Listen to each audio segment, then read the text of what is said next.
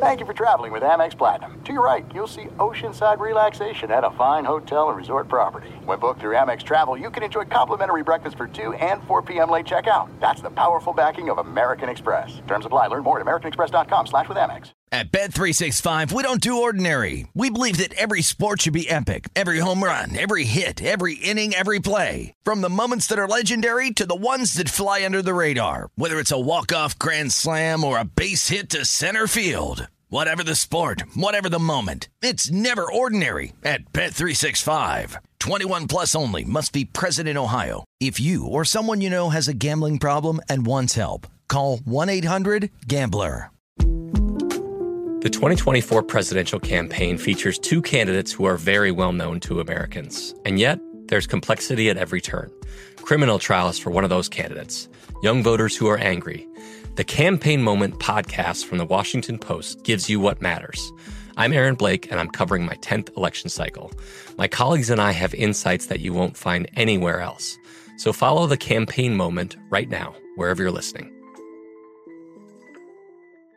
What's up? This your boy Lil Duval, and check out my podcast, Conversations with Unc, on the Black Effect Podcast Network. Each and every Tuesday, Conversations with Unc podcast feature casuals and in-depth talk about ebbs and flows of life and the pursuit of happiness. Unlike my work on stage, I tap into a more serious and sensitive side to give life advice and simply offer words of encouragement, yet remind folks to never forget to laugh. Every Tuesday, listen to Conversation with Unc, hosted by Lil Duval on the Black Effect Podcast Network, iHeartRadio app, or wherever you get your podcasts.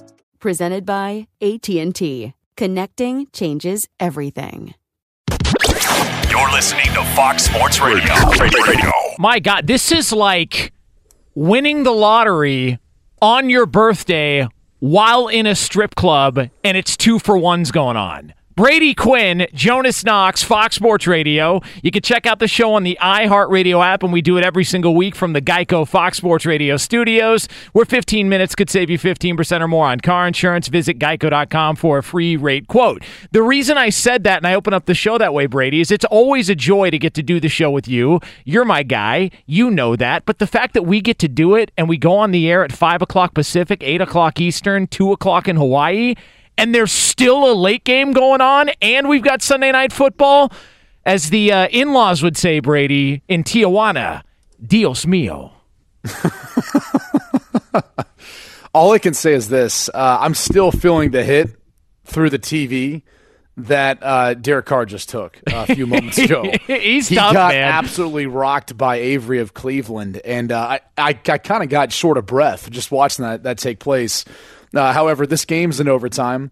Uh, we can kind of go back and forth about why that's the case and if there's a chance that it might end up in a tie.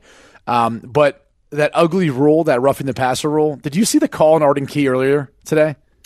I heard, I saw rumblings of it, but I was watching the other 15 to 20 games that were all going on at the same time. The Red Zone channel today was out of its mind. Uh, I don't I don't know how Siciliano uh, at, at one point doesn't just collapse during the, the coverage of the Red Zone channel. Mean Scott. Hansen?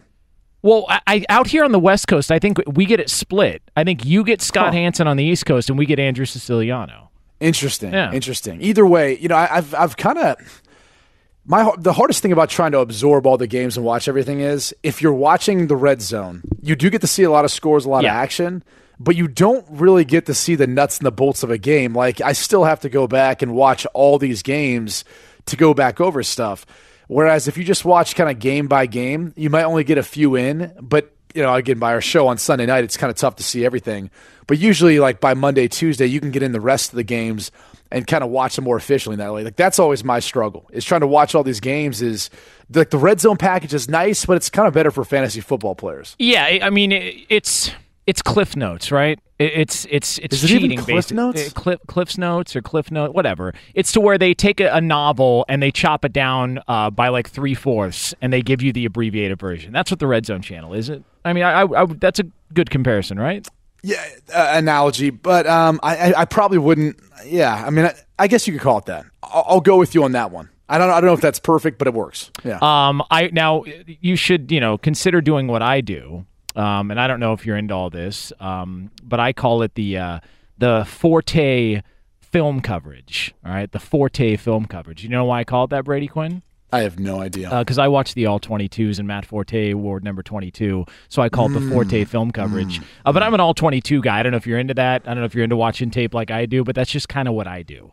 Yeah. You know what yeah. I mean? What are the two angles of the All 22? Uh, I don't listen, I don't want to talk about it on the air. I'm not here to make people feel okay. bad about themselves. Yeah. I'm just here to showcase how great I am, and then everybody else can sort through their own problems. Sure, and I think that's sure. a, that's yeah, an easy way to go through life. Yeah. Um, by the way, uh, so the Raiders and the Browns are in overtime. 320 left to go. The Raiders with a third and one right now as they are trying to get on the board. Now, because both teams have had possession of the football, next score wins. Yeah. So um, whether it's a field goal, field a safety, goal. whatever, uh, doesn't yeah. matter. Next score will win for the uh, for the Raiders. Drop and the Browns. kick, whatever. Um, I, I do. I would venture to guess that the reason that we're in overtime and the Raiders tying the game, um, there will be some controversy because there was a change to a spot call. Um, it looked like the the Browns had a first down. It looked like to me it was a first down. Maybe I have not seen every single angle, but I saw at least two or three Unfortunately, after it was ruled first down on the field, even Dean Blandino,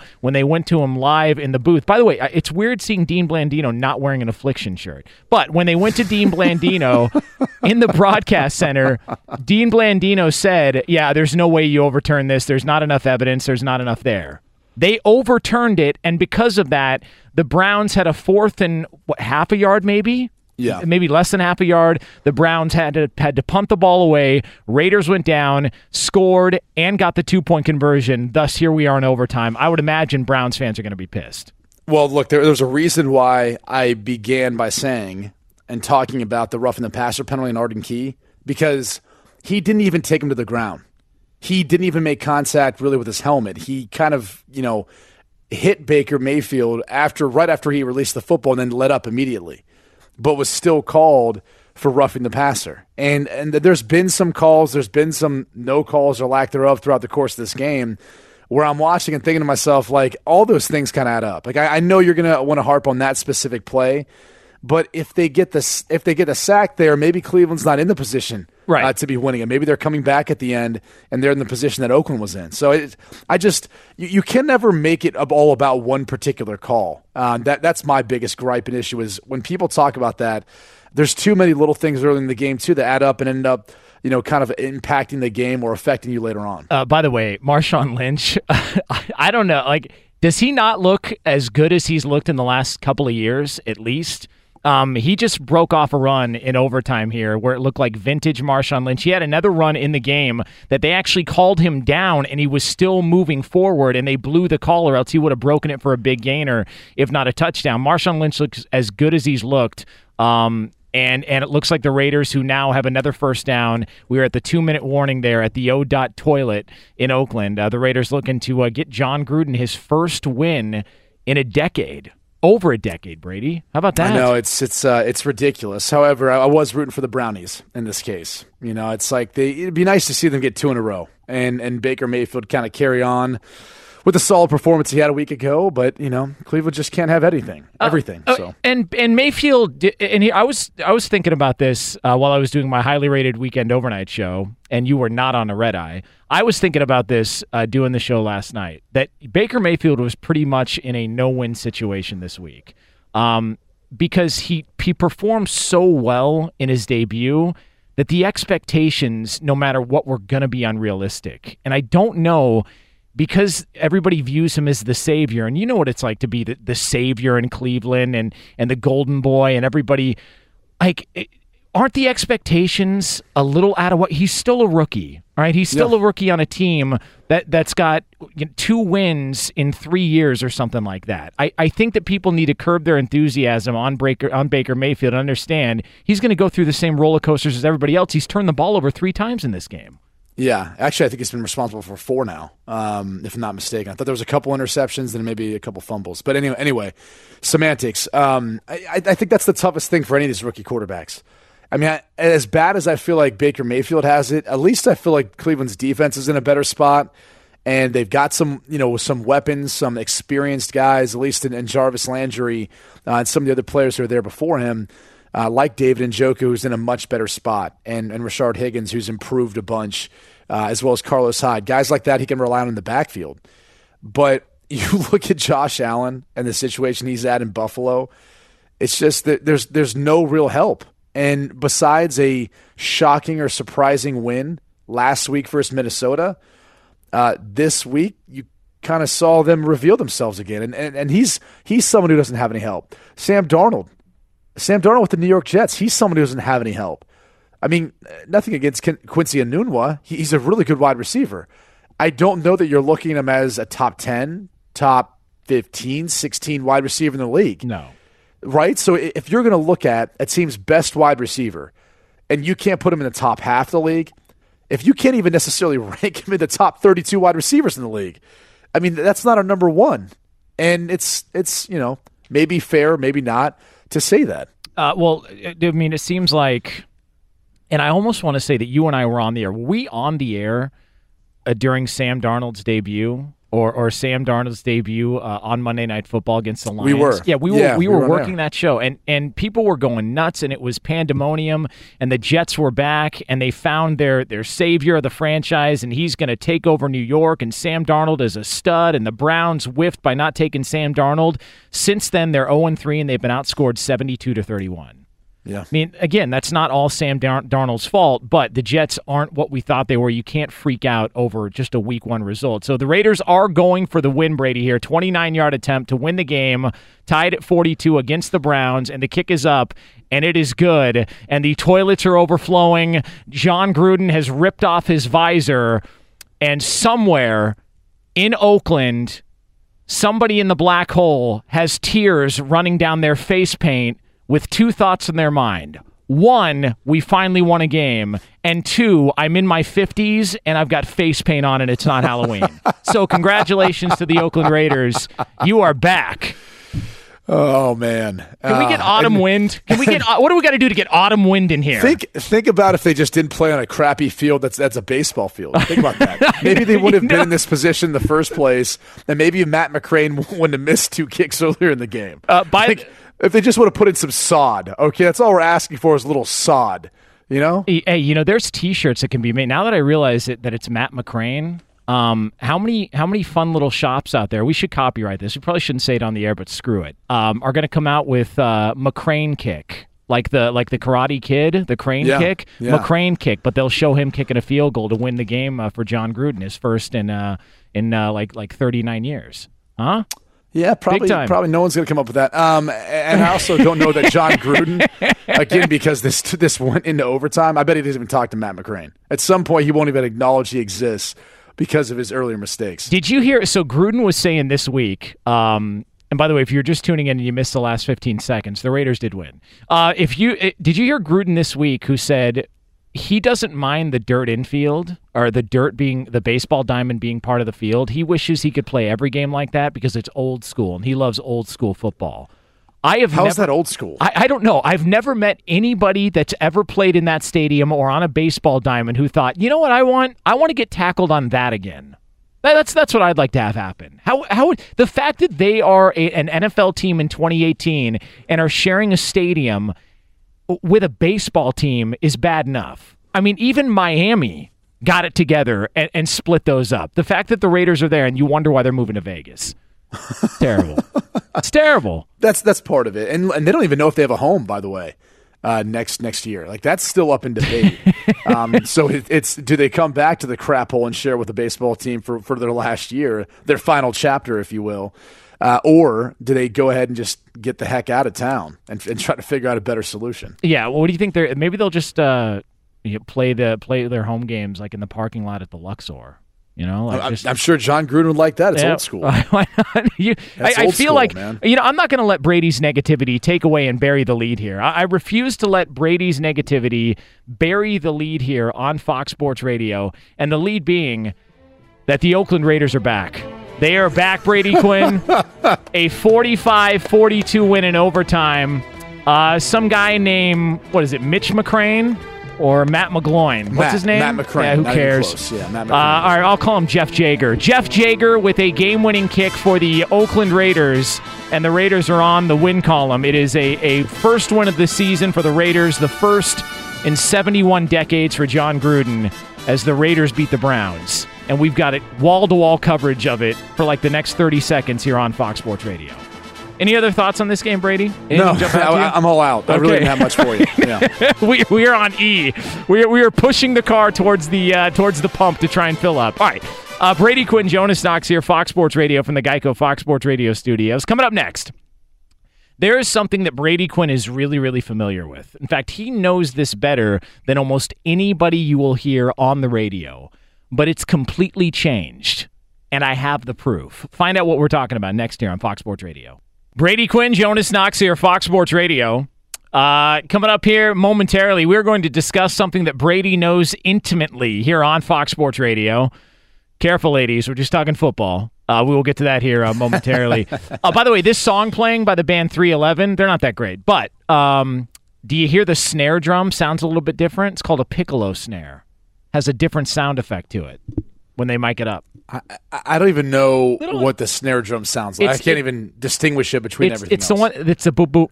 It's the uh, the higher pitch Bobo like Oh, like okay. Raise the I know volume you're on saying the- now. Yeah, it sounds differently. It's a different different sounding snare. It's the drum. highest sounding like hit, right? Yes, it's called a uh, piccolo snare. A piccolo snare. Yeah. Huh. How about that? Look at that. You learn something new every day. Spring that on uh, on on one of your buddies um, during the TV broadcast. You know, bl- like blow them away with that. A little bit of info, a little bit of uh, feedback, huh? a little Yeah. music. Working stuff. that into the broadcast is going to be interesting. Well, uh, think of it. Do you do any games in Nebraska this year? Uh, not no, not not to my knowledge that we will. Any So, Nebraska games at all this year? Probably not, Okay. considering how uh, how bad they're Yes. this year. I was gonna say. Scott Frost. Yeah. not what we thought. We year one. I was going to say, if you do a Nebraska game, 311 the band is from Nebraska, so that's how you can Okay. work that in. What Omaha? I assume everyone's from like Omaha or Lincoln. Who it's knows? only two places. Hey, I got to right? be honest with you. Who cares? Are we on the air? Um, all right. So Brady Quinn, I want to get to you on this uh, because I think you know this very, very well. Uh, first, I want to let you know we are brought to you by Grainger. Grainger's got your back when it comes to the safety and industrial supplies that help your facility running. Get what you need when you need it at Grainger.com. All right. We're about ready for kickoff in Pittsburgh at Heinz Field. It is Steelers, it is Ravens. This was my my favorite rivalry in the NFL. 49ers Seahawks for a couple of years was pretty good.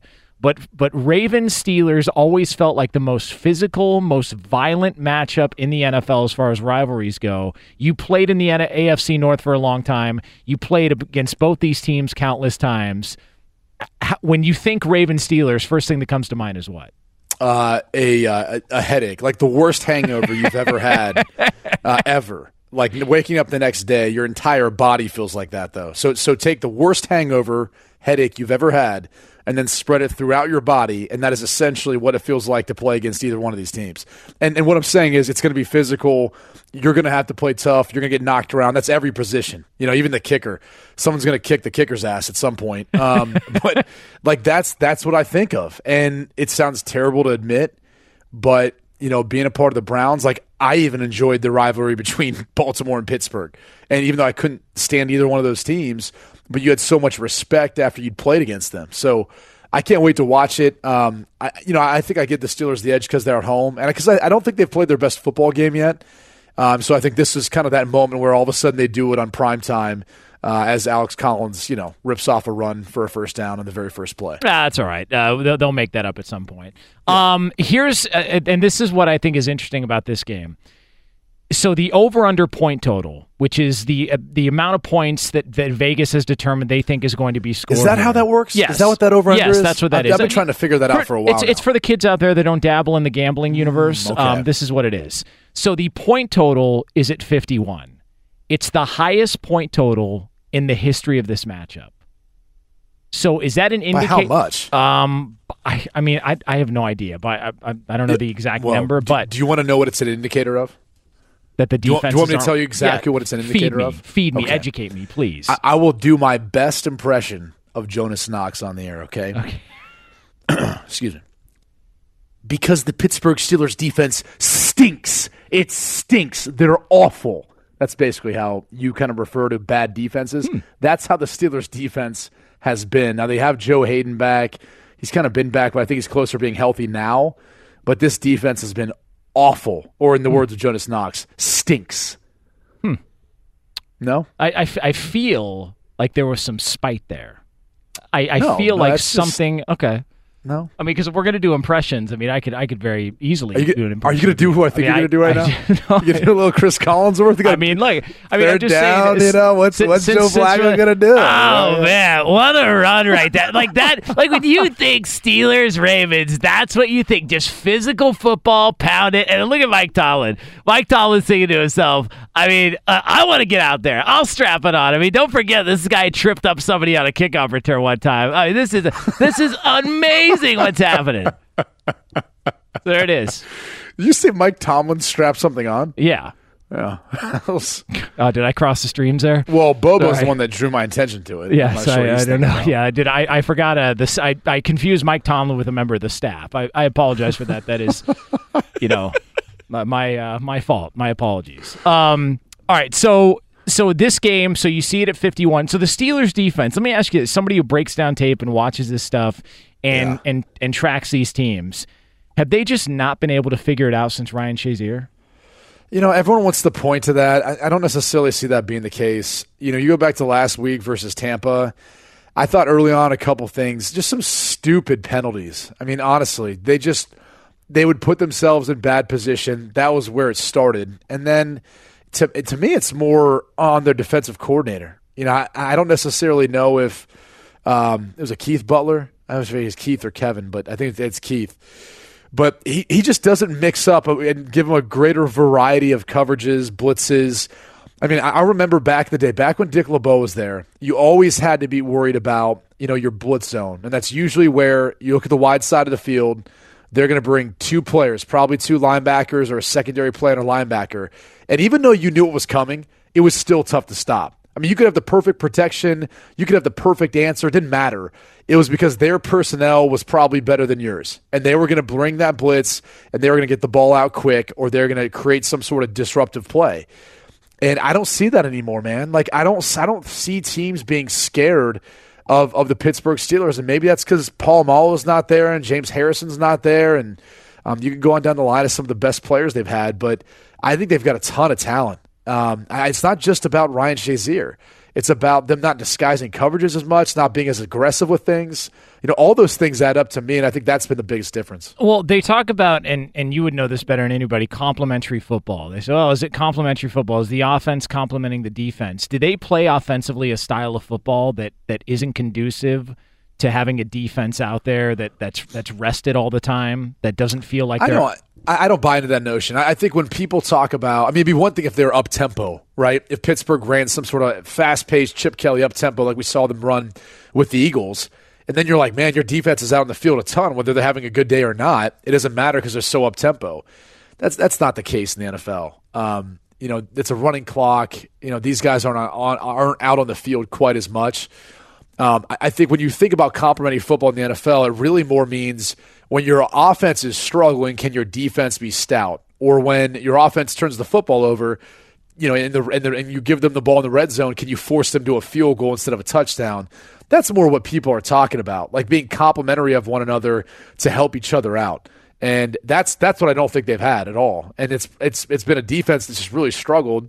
And even when the offense has been okay and, and found a rhythm, the defense hasn't been able to step up. So that that's been the biggest issue to me. But Keith Butler's the person that since he's taken over, there's just no juice, man. I mean, there's no energy, there's no you know pressure, there's no like terrible towels, you know, making you feel like you can't go into Pittsburgh and and beat them. Uh, they just you don't you don't get any of that sense of that feeling. and we've got a touchdown for the Baltimore Ravens. Joe Flacco, opening drive, eight plays, 75 yards. Joe Flacco with a touchdown pass uh, in Pittsburgh. Extra point pending, and the way extra points work nowadays, who the F knows what's going to end up with that football. But uh, the Ravens are up six to nothing. So to your point, and we talked about it, uh, the issue has been defense, and, and there it is on full display. Well, and, and look who he beat too, right? I mean, it's been Artie Burns a lot. Now that's Joe Haden. If that's if that's your best cornerback, right? And all of a sudden he can't cover in one-on-one coverage, you got some issues. So here's a solution: go play cover two, man. You used to do it all the time back in the day. Play a little cover two, or figure uh, get one of those guys to figure out how to switch off a route. I mean, everyone's looking back in the backfield. Play more man to man. You know, they've been, they've been typically more of a zone team. So I just it just seems like Keith Butler doesn't have any sort of solutions, and you you know you can blame it on the personnel all you want, but eventually you know it's got to point somewhere else. The coach has to put him in positions to succeed. Brady Quinn, Jonas Knox here, Fox Sports Radio, coming to you live from the Geico Fox Sports Radio studios. Coming up next here, uh, th- maybe the most bizarre sequence of decisions in recent NFL history. All right. And somebody's going to get a lot of heat for this. Find out who we're talking about next on Fox Sports Radio. But for all the latest from around the world of sports, oh boy, get Tom Brokaw ready. All right. Sit back, recline the seat, and pay your respects to the gas man, David Gascon. David Gascon.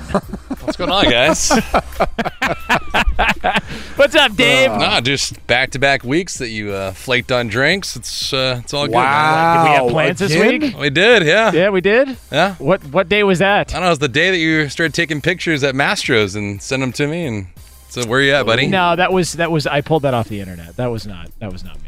Is that is that the one where you get a picture of like a beer on a, a Mastro's napkin? That's the- right. yeah, That's right. You You've know gotten a You know couple what's of great about that? Yeah, you know what's great about that is he just takes one and then he just sends to everyone. Like they're not unique per person.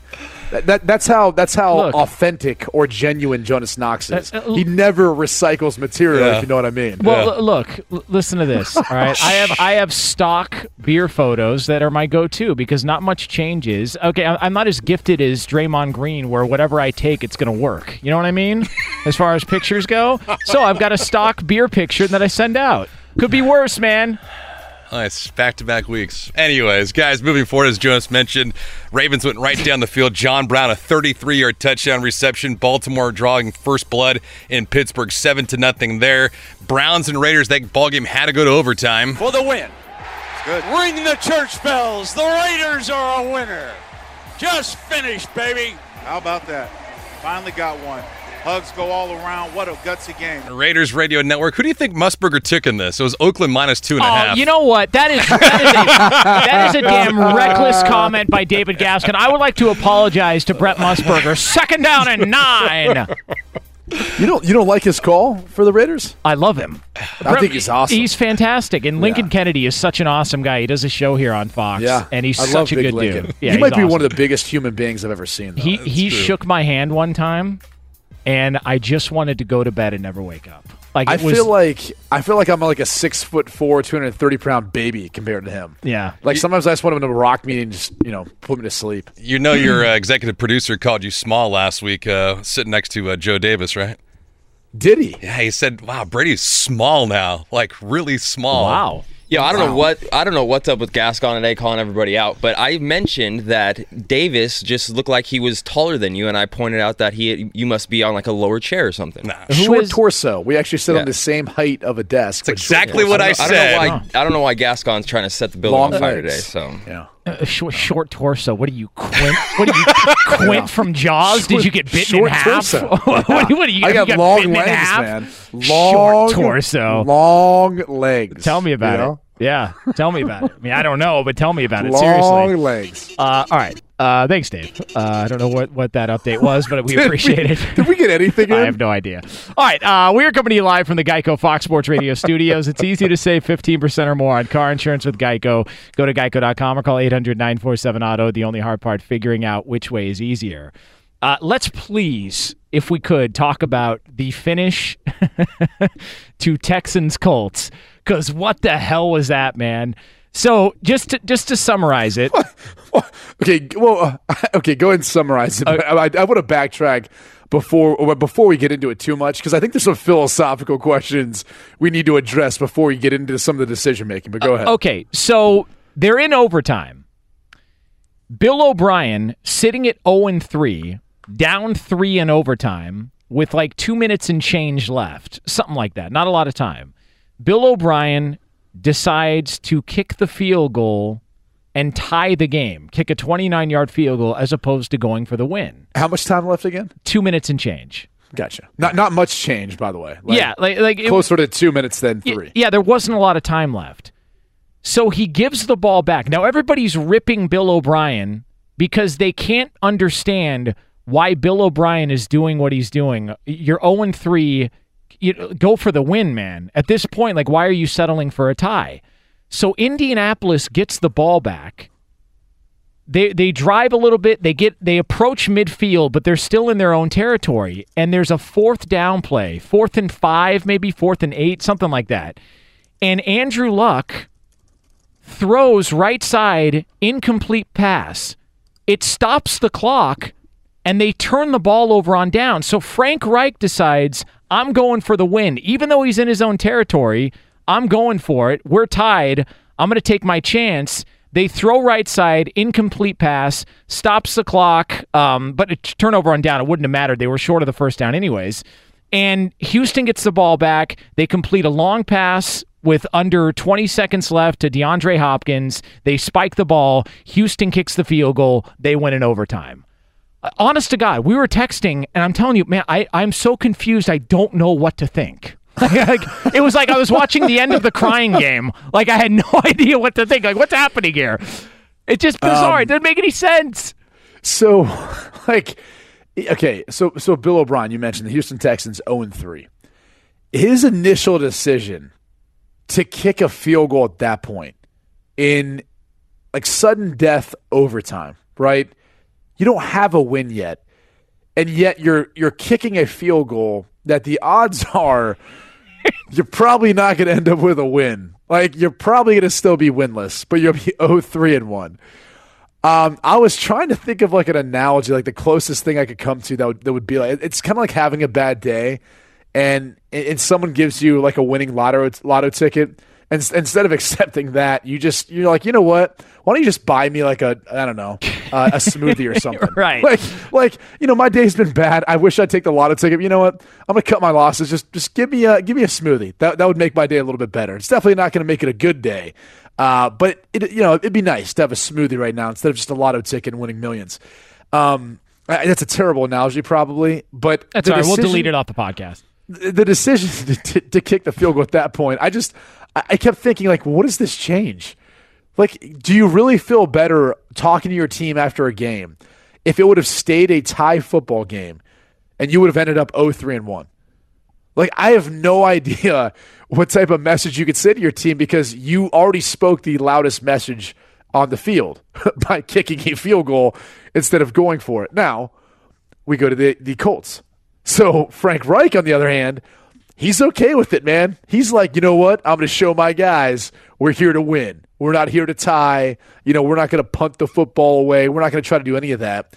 We're here to win the game. And that'll that'll get you that'll cost you your job at some point. Uh, if you're having a bad enough season, you make that sort of uh, you know decision. Now he's a first year head coach, so I think he can get away with it, and I think the players in the locker room, to be quite honest, probably respect him for it.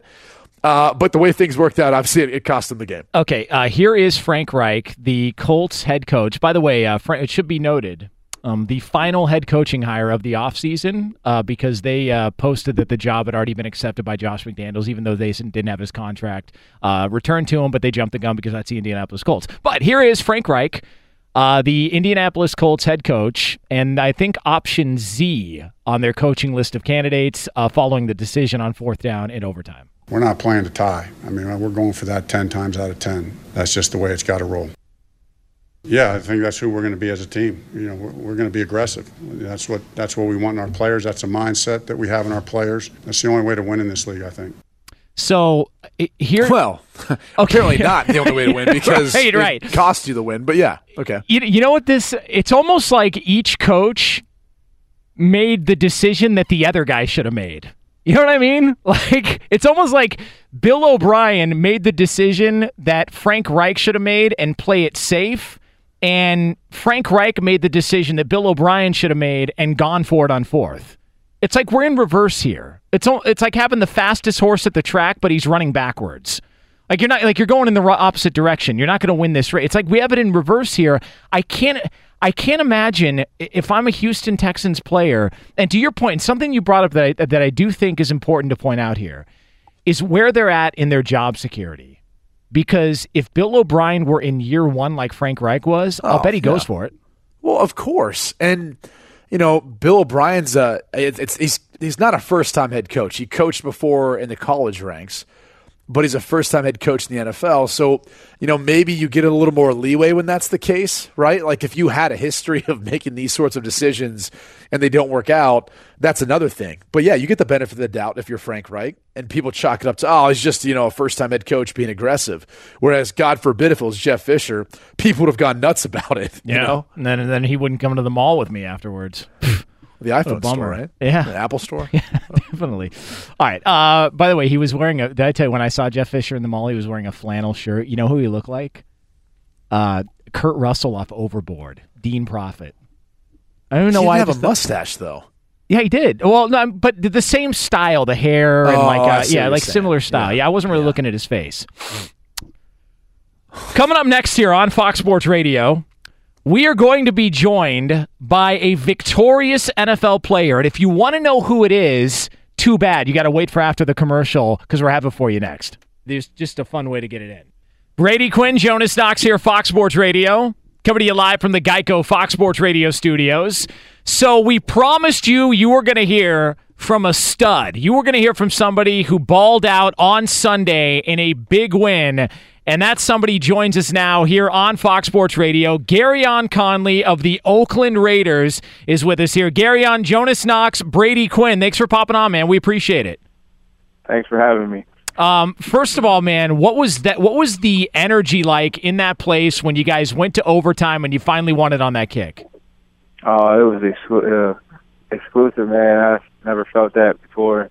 Uh, just getting that win, like, boosted our confidence and created more chemistry with our teammates. You know, it just felt good to get that win because we worked so hard in practice, and just to go out there and get a dub, it just feels real good. Gary, did you guys feel a lot of additional pressure from Jon Gruden? It seems like once you guys traded away Khalil Mack, there was a lot of pressure on you guys on defense to be able to kind of make up for his absence. You know, almost like Jon Gruden wanted to tell you guys, like, you guys are going to be fine without one of your best players. Did you feel the additional pressure from him after that move? Uh, I mean, I didn't feel additional pressure. I feel like this is pressure being in the league in general. You got to come and play every game because everybody's in the league for a reason. So everybody's capable of winning or losing. So I just felt like we just had to worry about what we had in the room and just take that and run with it. Uh, he is Gareon Conley of the Oakland Raiders with us here on Fox Sports Radio. Jonas Knox, Brady Quinn here on FSR. So a pick six. You had a pick six in the first quarter early on against Baker Mayfield. Have you heard the call from the great Brent Musburger yet? Have you heard Brent Musburger's call of your pick six?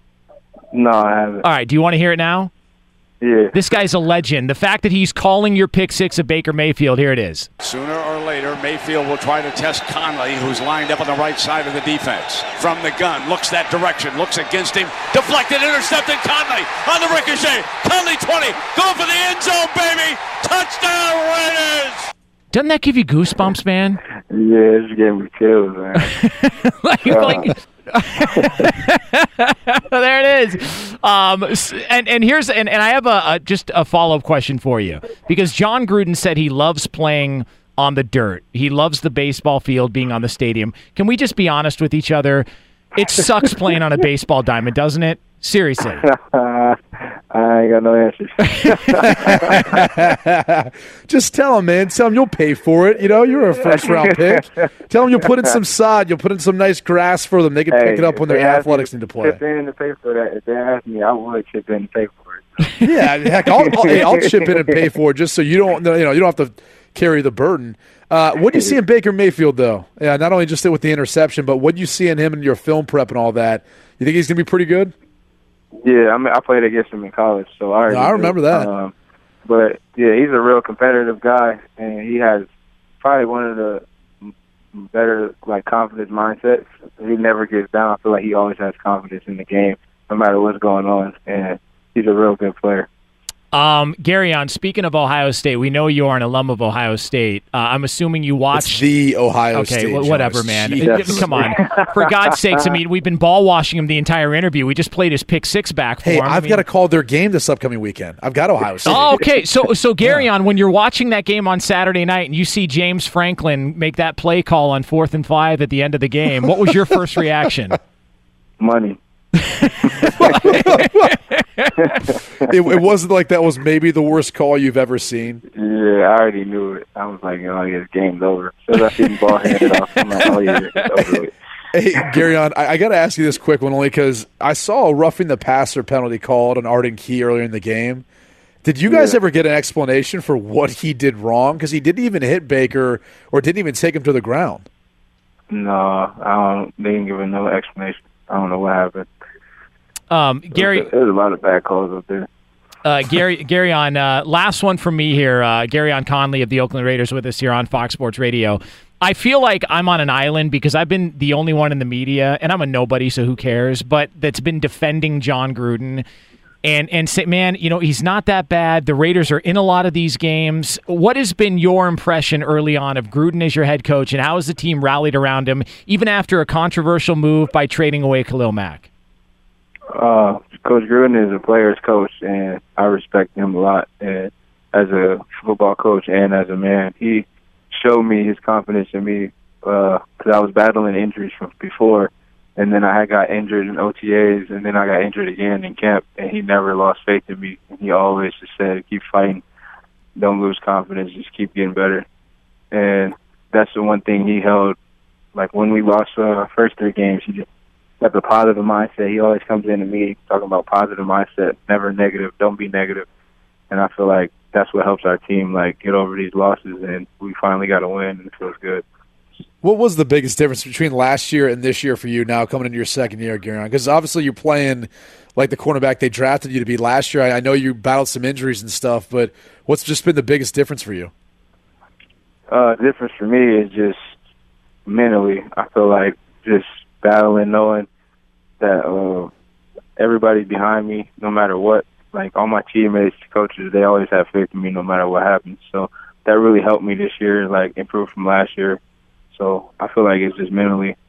I feel like I've just grown a lot.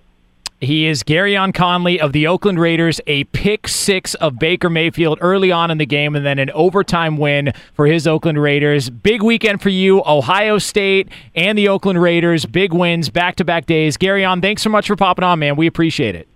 Yep, thanks for having me. Thanks, Gary. Oh, we'll get some sod on the infield for you too, buddy. Don't worry about that. We'll get it done. All right, appreciate it. Yes, All sir. right, so uh, that was Gareon Conley, the Oakland Raiders, here on Fox Sports Radio.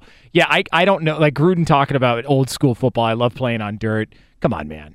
That's not dirt, by the way, either. Okay, I, like that. I, I've I've been in Oakland. It's terrible. Yeah. It, it's like playing on a sandy parking lot. Well, you know it's not Sandy. This show, and I have no idea what that means. But we're next. so the quarterback controversy is over. It is done. That's a wrap. One of the great stories in the NFL. Killed, disintegrated, all gone by the decision of one man. And we've got it all for you here coming up in just a couple of minutes. That guy's Brady Quinn. I'm Jonas Knox. This is Fox Sports Radio.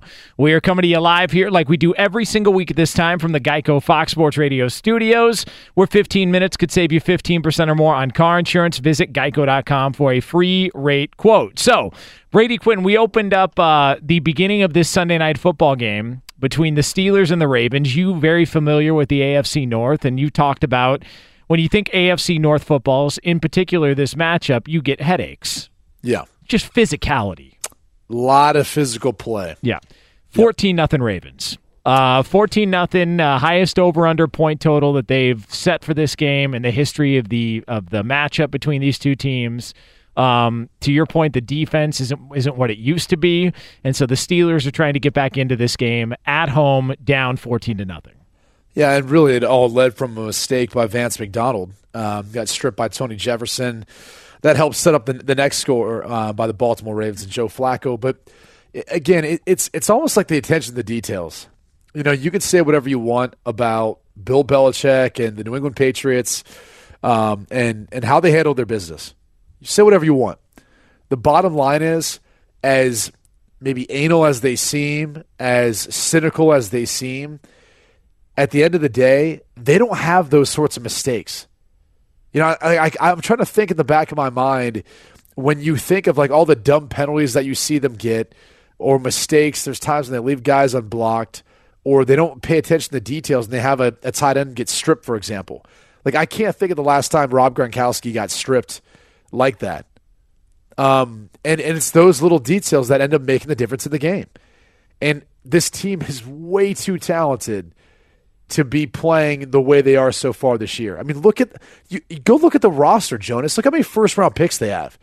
It's ridiculous when you look at all the guys that they have that are first round picks that are good players too, and yet they just can't seem to all play together. And and offensively, it's like they have their series where they look like they could be the best in the league, and then there's a three and out. And and you kind of wonder like, all right, is this like the end of the road for Ben Roethlisberger? Do they do they need Le'Veon Bell? Is there something else going on with this team or Antonio Brown? Um, those are those are some of the things that like I think bother me about this team. I think it all is a direct, direct correlation to Mike Tomlin, and it's it's the ship that he um, is is the captain of and the way he runs it, and it's not a tight ship, man. You know the way they handle business, it's not, and I think a lot of those loose things end up transitioning onto the field with how they play. Well, James Harrison was on Fox Sports Radio a couple of months ago, and he was asked about the difference between the Patriots and the Steelers because he played for both teams a year ago. And James Harrison said it's night and day. Um, there are times when the Steelers, a, a player will get burned on a play on defense, and it's because he didn't get the right communication in from the sideline. And he said that stuff doesn't happen in New England. He says that uh, it, everything's more buttoned up, the attention to details, to, to your point. And he just said it's just a better coaching staff. They just they coach that stuff and and they they put it in your mind. And no matter what, they put you in position, the best position to maximize your skill level. And I think a lot of people maybe around the NFL look at Mike Tomlin and say, man, he's been gifted a lot of talent. I mean, they've had a ton of talent on that team, and yes, he's got a Super Bowl ring, so that's going to buy him some time and more time than than maybe is deserving. I mean, Jeff Fisher didn't win a Super Bowl, and the guy got an extra twenty years or something on his career. It, you have to think if this is it and the window is closing, you got to consider it a disappointment, right? They should have done more. Huge disappointment. I mean, arguably, is, is Le'Veon Bell one of the best running backs in the yes. league? Okay he's probably not going to be playing for them this year. Maybe he'll come back. Um, I, I don't know how that's going to go when he does decide to come back. If the team will accept him with open arms, or if the if he'll fake an injury, which James Harrison advised the other day. I, by the um, way, I wish that would happen. Please yeah, let that it, happen. It'd be it'd be so hard for anyone to prove otherwise, especially if it's a hamstring. But anyway, you know, the, so let's just say they've kind of pissed away the opportunity with him because he's going to be moving on after this year. Antonio Brown's one of the best wide receivers since he's he's been with the Pittsburgh Steelers. Not being able to to do more with him, you can throw that into the conversation. Ben Roethlisberger is one of the, the better quarterbacks, and and you could make the case that they've you know they've had success with him. He's won two, but as talented as he is, slash the, the talent around him, you can make the case they should be playing for more.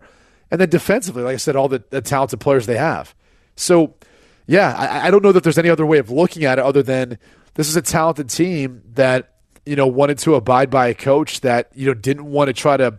I don't know if it's, it's coaching harder is the way to put it, or just the type of environment that he created. It was one in which you know whether you want to put it on the players for not being more accountable for for what's going on in the locker room or whatever it may be.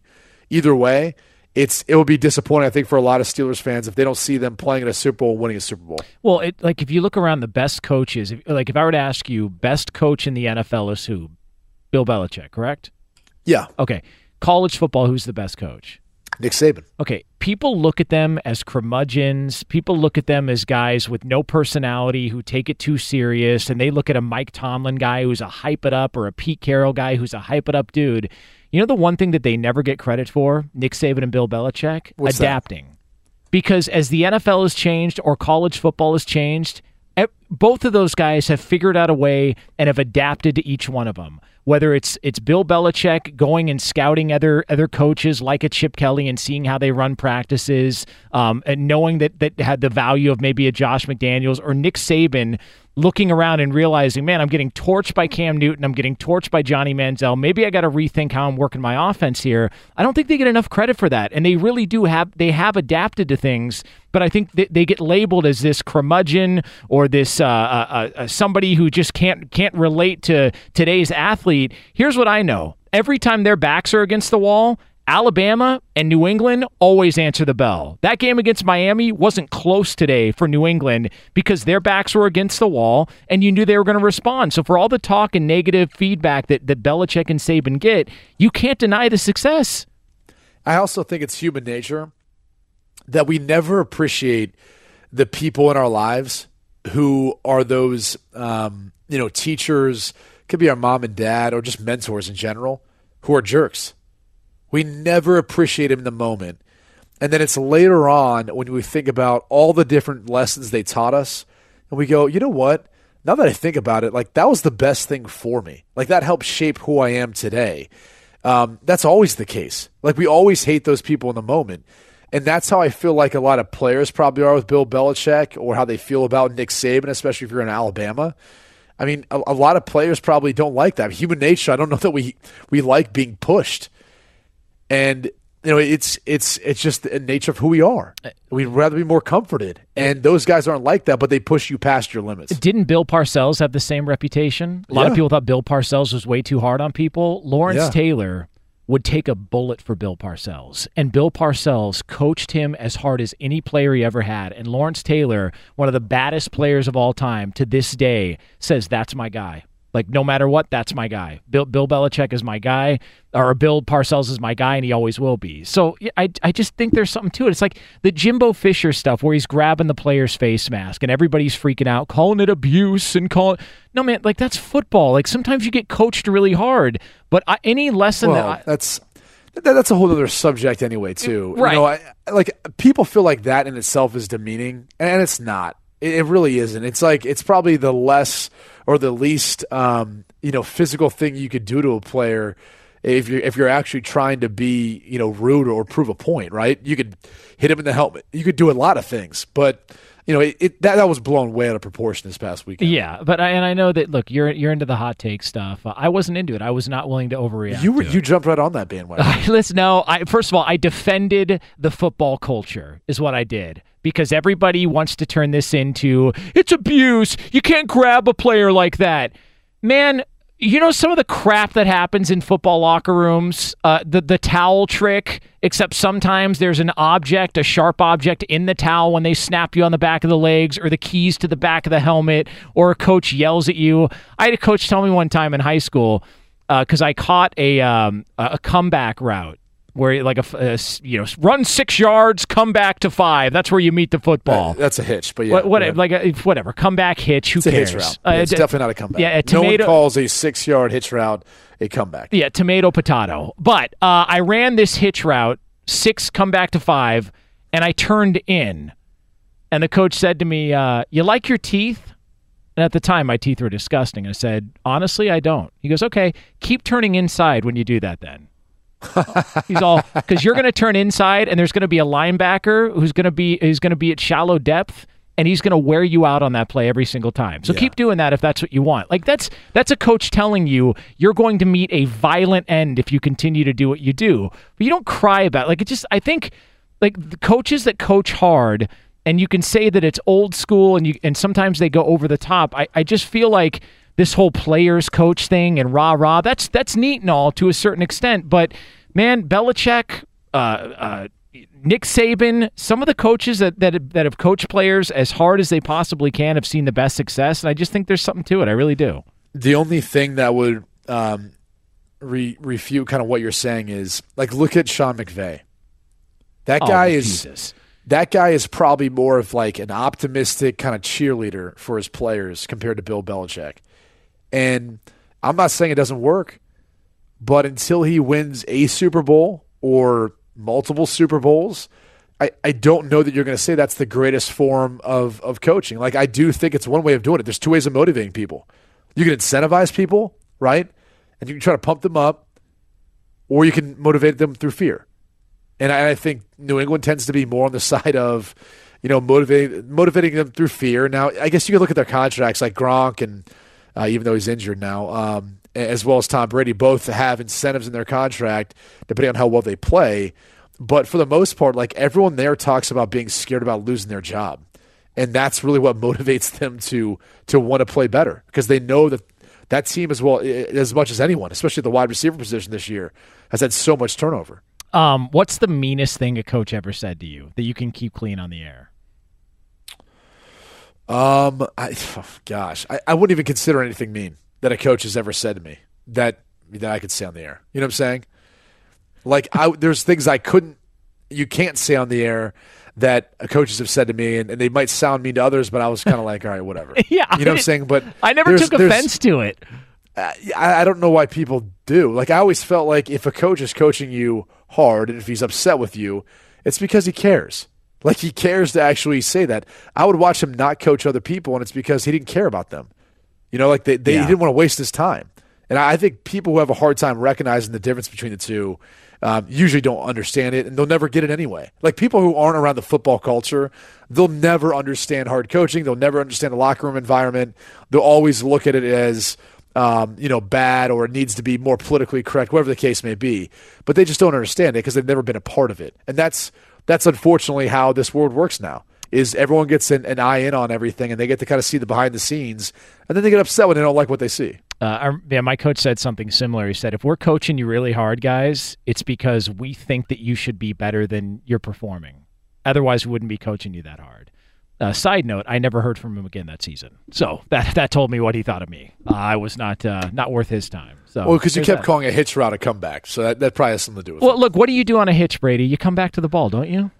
Uh, yeah, but usually the ball should be on its way before you really get to the top. yeah. of Did your you see my so. quarterback?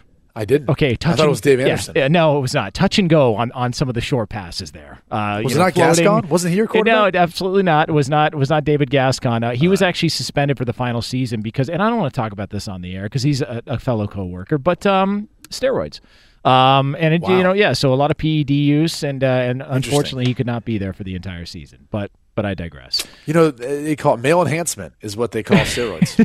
Is that what it's they a call form that? of it, right? Yeah. form of it. Yeah. Okay. Um. All right. Uh, not really sure where that went, but uh, that is this show in a nutshell. All right. Brady Quinn, Jonas Knox here, Fox Sports Radio from the Geico Fox Sports Radio studios. Coming up next here.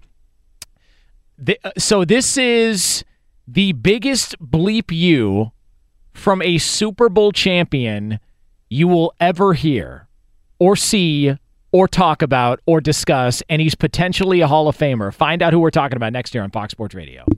The hell is this? Uh, that guy's Brady Quinn.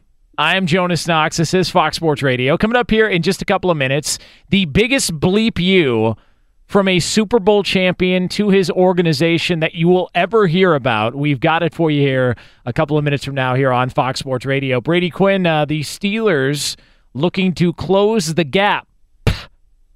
Down 14 to 3, under eight and a half minutes to go in the first half. And the Pittsburgh Steelers trying to get back into this thing.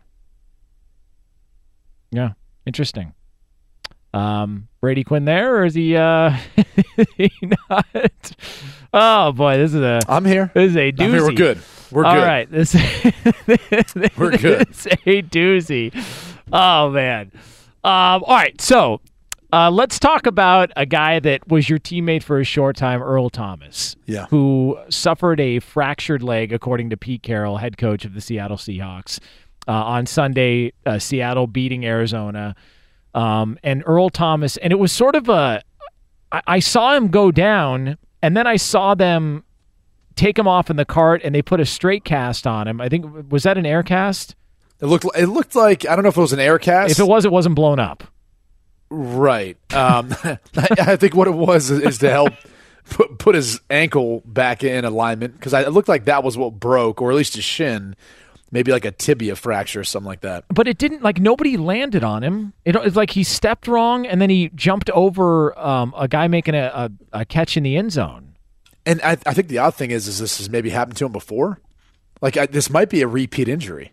So yeah, so he went down, and, and players went over, and they were trying to console him, um, and and and talking to him. Uh, Patrick Peterson was over there, members of the Arizona Cardinals, a pretty respected guy in the league, and so they put him on the golf cart, and as they're wheeling him off, he starts flipping somebody off. He's giving somebody the bird, and I was confused because he did it with his right hand, and I'll do a little radio play by play. They're driving the cart off. Um, so imagine his right hand is the left side of your speaker, the left side of your phone, your listening device. and his right hand went that way. But the problem is the Arizona Cardinals sideline was right next to him on the other side. So he wasn't flipping off an Arizona Cardinal, which can only mean one thing, Brady. Was he flipping off his own team? is that what happened?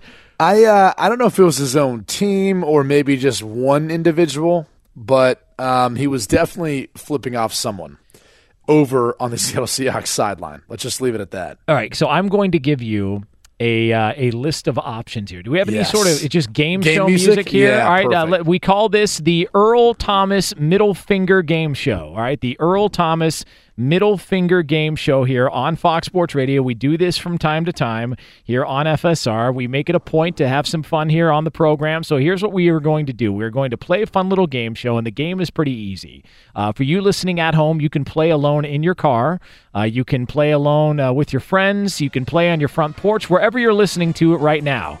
Unfortunately, you can't play the game on the air. Only Brady Quinn can, and I don't think you want to be around him tonight, anyways. He is in a bleep mood. So a bit, a bit salty. Yes, just a bit. Uh, definitely. All right, so here we go. This is the Earl Thomas Middle Finger Game Show here on Fox Sports Radio. So Brady Quinn, I will pose the question. I will give you the options here on Fox Sports Radio. So here we go. Can't wait. All Let's right. do it.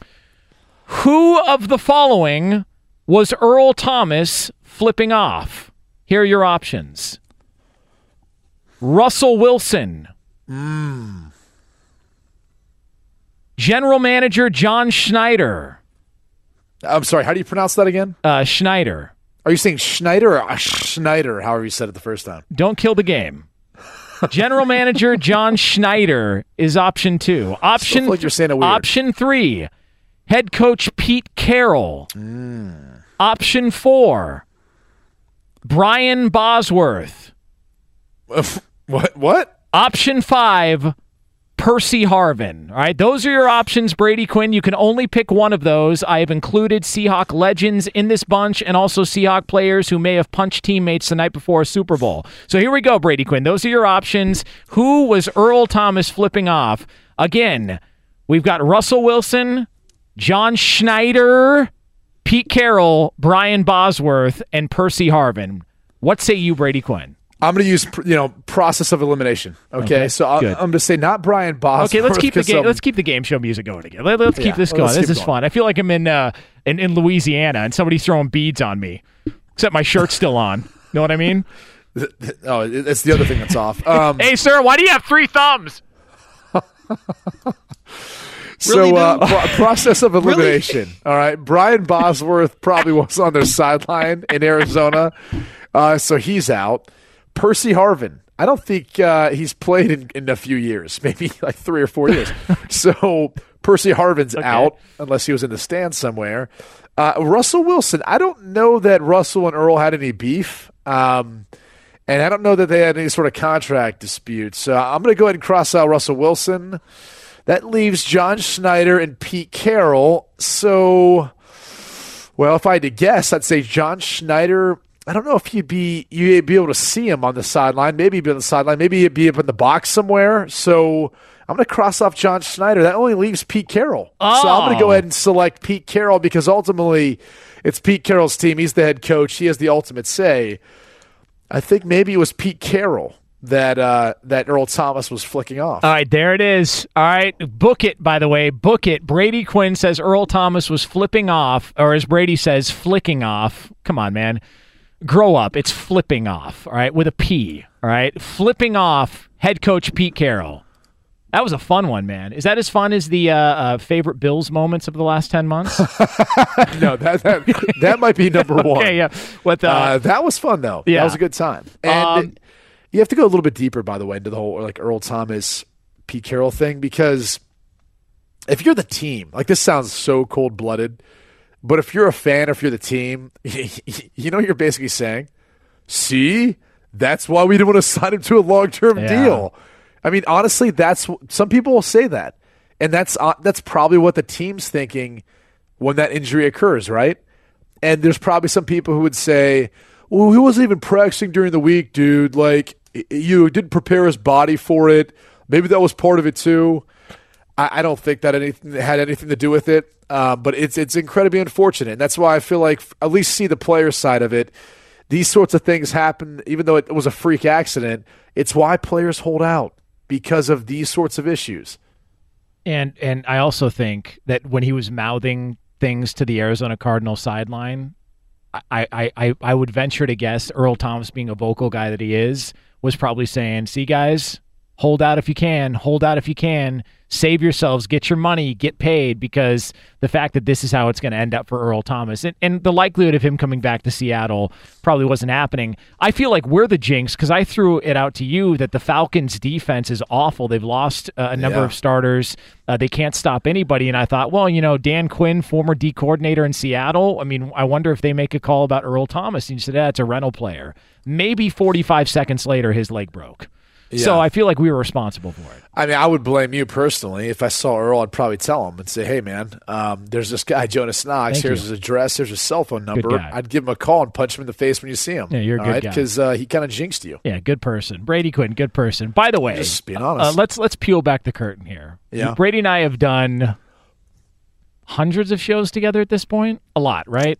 Um, well, I don't know. that We could say hundreds. I mean, there's what 52 weeks in a year. We usually work like once a week together. It, it sounds better. Okay, just go with it. Round up. Uh, he has never been more unenjoyable to talk to during breaks than on this show. he is a miserable human being. And I'm sick right now. I'm Come trying to work on, man. Yeah, yeah. Let's have some fun. You want you want to start spewing out some crank jokes? Get back into the swing of things. well, that always does. All right. that always makes. All right, fun. there we go. That's Yeah. that's his ticklish spot. You start going the crank joke route, and he'll forget all about the sniffles. Uh, all right, uh, Brady Quinn, Jonas Knox here, Fox Sports Radio from the Geico Fox Sports Radio studios. I want to let you know we are brought to you by Lowe's. I'm sure Lowe's is thrilled to sponsor this segment. Uh, pros in the know start with Lowe's and save five percent on eligible purchases every day made with a Lowe's business credit account. That's five percent savings in store and online, subject to credit approval, cannot be combined with other credit offers. Exclusions apply. See store for details. U.S. only. Up next here on Fox Sports Radio, did a head coach just get himself fired?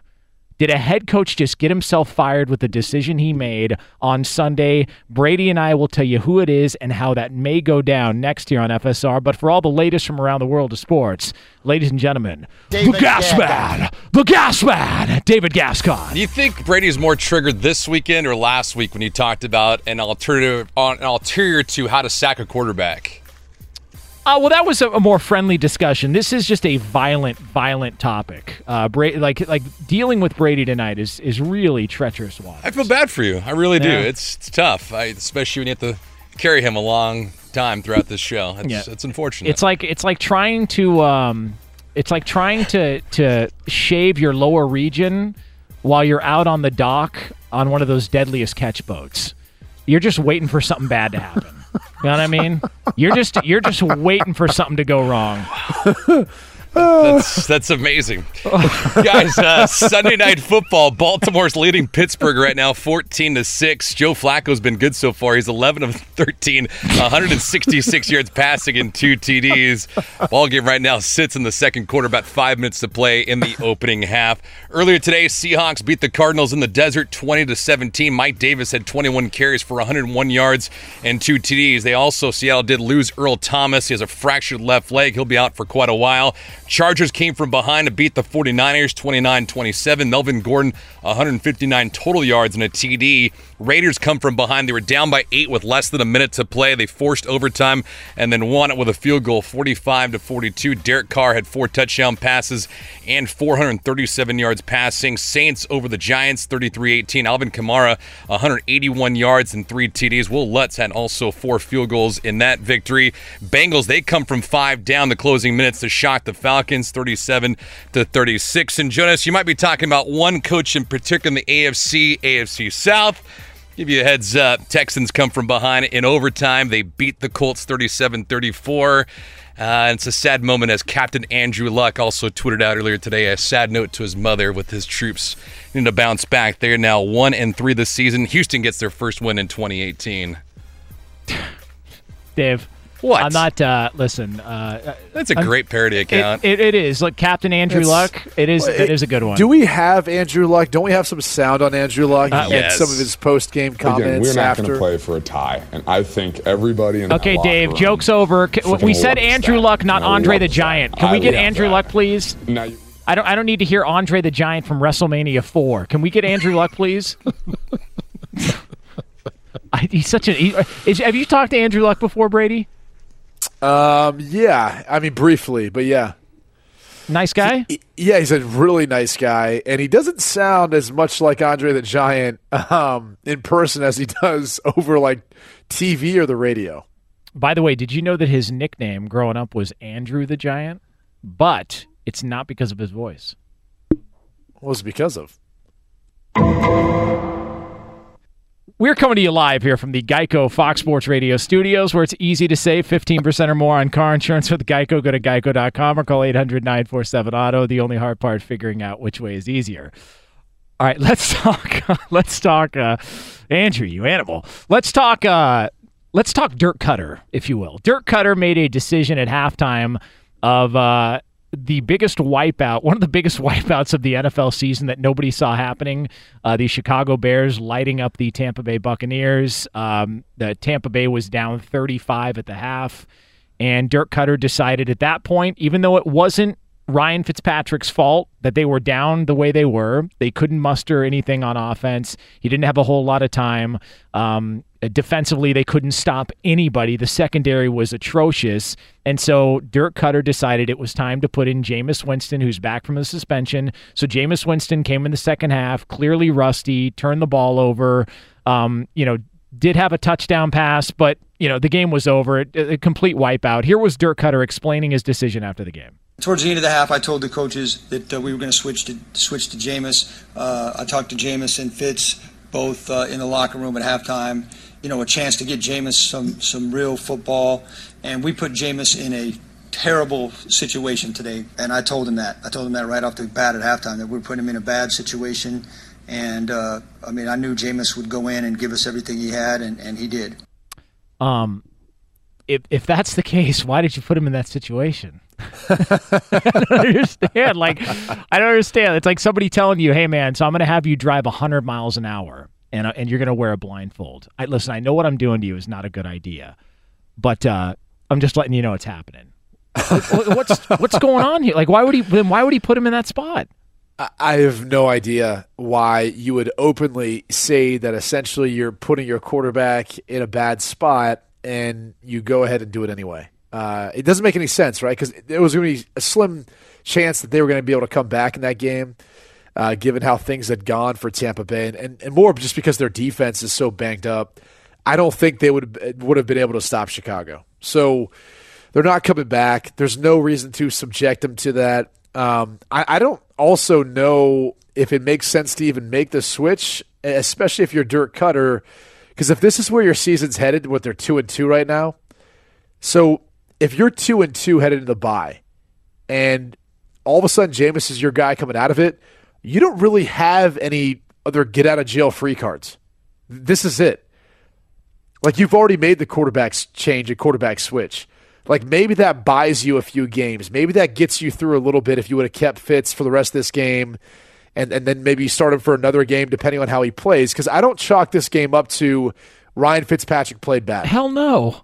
I, I chalk this up to their defense was god awful. They couldn't even protect him. And after about the first quarter into the second quarter, the game was over. There was no way they were going to be able to match what Chicago was doing to their defense, given how bad they played. And I'll add this it wasn't like guys were just getting beat, it was guys didn't know their assignments. I mean, there was some guys running wide open. And, and a lot of that to me had to do more with maybe the lack of experience and lack of, of preparation for some of those players uh, who are playing for, for other guys who are injured. But at the end of the day, man, that comes down to coaching. And, you know, it, it matters how you lose. It sounds bad to say, but it matters how you lose when you're on a bad football team because if you're competitive, people tend to give you the benefit of the doubt, but they sure as heck don't when you get blown out like today. Well, it's the how and the when. You know, how do you lose and when did you lose? Because if you lose in a primetime game and it looks really, really bad, you're going to get fired, i.e., uh, Zampese, the offensive coordinator of the Bengals, two weeks in because uh, it was a Thursday night game a year ago, and that's why he got clipped. Um, yeah, I don't, I don't understand. I, I always, I wondered this about the situation because, and we talked about it on the show that Dirk Koetter's in a spot to where he's got to win games. It's year three. You haven't gone to the playoffs. I think some people maybe were a little surprised that he was brought back and retained for the third year. So he's got to win games And it just, and I'm not in the locker room. You would know better than me, but it just feels like players there, Mike Evans, uh, DeSean Jackson, responded better to Ryan Fitzpatrick. And I don't know if it's just that maybe they like him more or he's more enjoyable to play with, but it seemed like they responded more. And and if I'm Dirk Koetter to ignore that and still put Jameis Winston in that spot, do you think this was maybe a, a message sent from ownership who said if things get out of hand, um, Jameis is our future, don't you forget that? And no matter what, he's gonna he's gonna get some playing time. What's he going to prove, though? I, I, I don't I mean, know. I'm, I'm confused what, what, by it. If you're ownership and you are, are micromanaging that much, then first off, it doesn't matter if it's Dirk Koetter or any other head coach. Your organization is never going to be successful. You know, when you start dabbling into making those sorts of decisions, that's that's when you know you've got bad ownership. So that, that's that's the start. The second part of that is I, I don't know what you're expecting him to do given the deficit and given how out of hand that game was. There's there's really nothing that could have came from that. They're lucky Jameis Winston get didn't get injured if he is truly the future of their their organization being in that game. So to me that'd be a mistake if that was the viewpoint someone had within their organization. Yeah, it's uh, just very, very, very strange handling by Dirk Koetter, and now we see how it plays out uh, moving forward. All right, Brady Quinn, Jonas Knox here, Fox Sports Radio, as we come to you live here from the Geico Fox Sports Radio studios. Um, it's been really nice weather out here in Southern California. And um, it got dark all of a sudden. And not like because the sun's going down, just because like the clouds started to form over right. the over the building here at FSR. And I'm assuming, almost like there's a guest. Yeah, almost like uh, one live bet Jesus is about to make his triumphant return. And I say triumphant because he can only do better than what he's done the last couple of weeks because he's been atrocious. I mean, absolutely awful. So, live bet Jesus who we've never met before and started appearing on the show, will be here to try and make you money. Don't go anywhere. That's coming up next here on FSR. Just ride live bet Jesus. There's a better way to buy home insurance with Progressive's new Home Quote Explorer tool. Get a custom quote and a great rate all online. See for yourself how much you could save at progressive.com. Brady Quinn, Jonas Knox here, Fox Sports Radio. Uh, we are supposedly going to hear from Live Bet Jesus here coming up momentarily on FSR. Uh, the Pittsburgh Steelers have tied the game. They were down 14 nothing early. They have tied the game at 14 on Sunday Night Football. I don't, and, and this is sort of a bad question, Brady Quinn. But every time I see this guy, it doesn't matter if he's double covered, triple covered, uh, who's on him. Antonio Brown just makes plays. Is where would you stack yeah. him up amongst the greatest wide receivers you've ever seen? uh, of ever. I mean, uh, gosh, it's it's kind of tough to throw him up there right now amongst all those guys. Um, or small. How about this smaller think, wide receiver? Yeah, I, I, think when it's all said and done, he's he's right there. Um, there's still a lot of a lot left to be done for him, but his ability to get open, his playmaking ability, and the, the clutch, all that. I mean, all those things are, are, are you know kind of what make him so special. I think the the question is, as far as like all time greats, the hardest is you know, arguably the greatest player of all time is Jerry Rice, right? Of any position. Like he was that dominant at his position, okay? And part of it was longevity. Not only was he great when in his prime, but it was also the longevity. Like I don't know how many guys are going to be able to, you know, keep up with the pace like Antonio Brown for as long as Jerry Rice did during his career. So that, that I think that's the tough part. But yeah, I mean, in this game, he's definitely arguably the, the best wide receiver, if not you know, top two, top three, depending on who you're looking at. It's unbelievable, man. Like he just, and I don't, I, and sometimes I don't know if it's that Roethlisberger maybe puts put throws the best football, and, and I don't know, you would know better than me, but it just seems like the guy makes plays. Although you, I will say this: when Roethlisberger is out, and Roethlisberger has dealt with injuries in the past, he's not nearly as effective. So yeah. maybe maybe there is something to it, but they've had a lot of and and what do you make of Pittsburgh? always seeming to draft wide receivers really well. Whether it's yeah. Mike Wallace or Juju Smith Schuster, or they always seem to find a guy. Martavis Bryant was pretty productive uh, when he was sober. Like they always seem like they can find a guy even later in the draft that other teams just can't. Well, yeah, I mean, look, Juju Smith Schuster was second round. James Washington, I think, was a third round. I mean, if anyone watched those guys in college, it wasn't that tough of a decision, to be honest with you. Um, both of them were really good. Antonio Brown was great in college. He just didn't come from as as big of a school. So I think there are some question marks there. But Uh, yeah, I mean they've hit on a lot of guys, and I think the one common denominator with all of them, for the most part, is big playmaking building in college, and then you end up seeing at the NFL level too, uh, and then some of it's speed as well. I mean, think of Mike Wallace, think of Antonio Brown, obviously. Um, you know, Darrius Heyward-Bey's there now. I mean, they found him via free agency, and he's actually fit in okay. So I think overall they've got they do a good job of, of scouting out what fits what they want on offense and really on defense too, in my opinion. Um, Live Bet Jesus has sent out a tweet. Um, I don't know if you know. I'm not. No, I'm not going to look at it. Okay. I'm not gonna. I'm not gonna. You know, look at it or try to. Um, you know, retweet it or favorite it or anything No, like don't. that. I don't want you to. He lost last week. Okay, well, I just want you, but I this is the first time we've actually seen a weekend live bet Jesus. Do you want me to read the tweet to you? Uh, sure. Okay, so Yeah, he sent the yeah. following at live bet Jesus on Twitter. He sent the following. Good evening, my children. I have failed you recently. I have failed myself recently. But failure is nothing more than an opportunity for the dead to rise in my world. And I do it now on Fox Sports Radio. I mean, like there's accountability there. Like that's that's accountability for costing people potentially money by making picks that didn't come through. I, you got to respect that, don't you? No, I, I actually really do. If there's one time right now that I think I'm going to kind of get on my soapbox and say this is the night, this is the time you should be all in on live bet Jesus, it's tonight. This is the one? because I, I think yeah, because I, I think he's he's he's proven to me now in making a public display of accountability that he can handle the pressure. And I think he understands what's at stake now. Before, I feel like he was just playing with, you know, uh, other people's money, acting frivolous, not really being conscious, right, of, of some of the decisions that he was making. Now, though, it sounds like he's matured, he's grown. Um, you know, maybe at this point, he, he feels like he's seen the light. Yeah, if you know what I mean. Yeah, no, I mean we always see the light. For people that are wondering who we're talking about, Live Bet Jesus appeared on our show a couple of years ago. The lights went black in the studio. A, sh- a beaming light sh- shined down into the studio. Not making this up. And a piece of paper fell out of the sky, and it had a betting line on it, and it said Live Bet Jesus on the bottom. And he just kept showing up afterwards. He's now embraced social media. He's got a Twitter account at LiveBetJesus, and it's really been just a, a fun addition to the show. And it's been a roller coaster because he has struggled in recent weeks. So very, very interesting stuff. So he just shows up. We never know when he's going to show up. He just pops in. Doesn't matter what's happening. He'll just show up whenever he feels like. it. There he is. Look at that, Brady. Look at that. I thought. Let's go, Oh my God! Here we go. Let's so, go. so again, Yeah. lights are completely out in the studio. Uh, all the TVs have gone pitch black, and it doesn't matter if they didn't. They are so small, we can't see what's on the TV anyways here at Fox Sports Radio. So the lights are completely out, a beaming light shining into the studio, and a piece of paper is rapidly falling down onto the desk. And I believe it's rapidly falling down onto the desk because we were almost out of time in the hour. So here we go. As it falls down, I'm so you know this is not a radio gag. I will open this up on the air.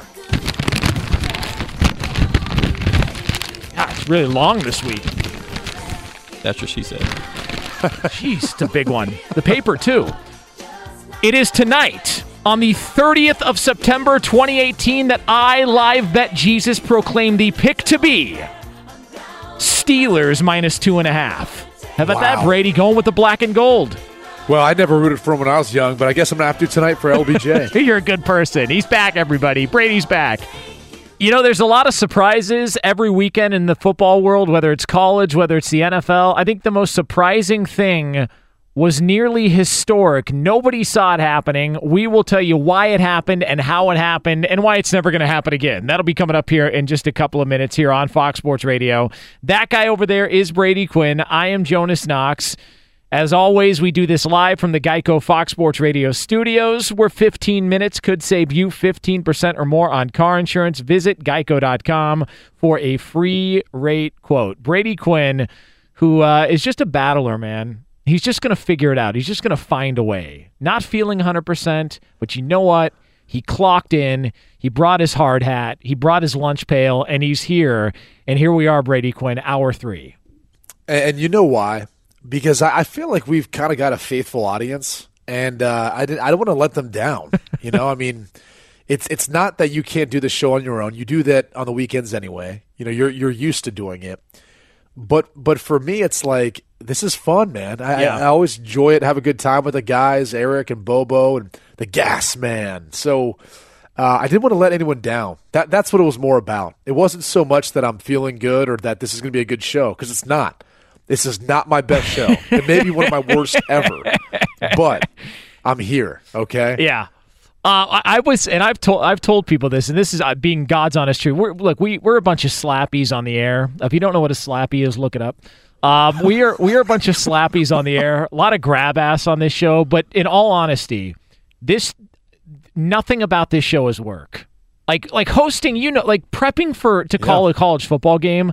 How much t- how much time do you put into that? Like when does the week start? And- And that's not including travel and interviews. When do you start looking at, at film, gathering information on these players? today. I mean, it starts the day after. I had sent, you know, you, you send national storylines, things you're looking at that don't even have to do with your game. You're looking up stats, looking at trends, looking at things you can start sending to your crew so they can start building the graphics for you that you see on a broadcast. And I already watched um, Ohio State Tulane on each side of the football. So that amongst all the other NFL games, uh, I've got to digest and watch. So it, it it's a grind, man. I mean, and I, I don't think people realize uh, how much work goes into it. If you do it right, I think there's some some people who do it. They probably slack off a little bit, but that that gets discovered. that gets discovered after a while, to be honest with you. So, um, you know, I, I take it seriously, and I I love what I do too. It's always fun, you know, watching players and and then you know watching scheme and finding little wrinkles, things are people are doing. Watch some Dwayne Haskins today. I, I think there's a chance you and I will be talking about him uh, in the spring when it comes time for the draft because I think he's he'll be draft eligible and after only one year starting, man, he looks that good. He really does. Yeah, it's uh, it, and there's a lot of work that goes into it. But I, I always tell people because the prep is the hardest thing to do as far as like the overnight show. Because look, there's not guests. You don't have. It's not one of these things where you're doing like you know one show's four hours. I'm I'm doing it solo. It, like it's a lot of prep. Like you got to plan if nothing else goes on, if nothing breaks, which it usually doesn't. You know, put the time in, put the effort in, and it's a lot of fun. But it is a grind. This show's not a grind at all. This is pure fun.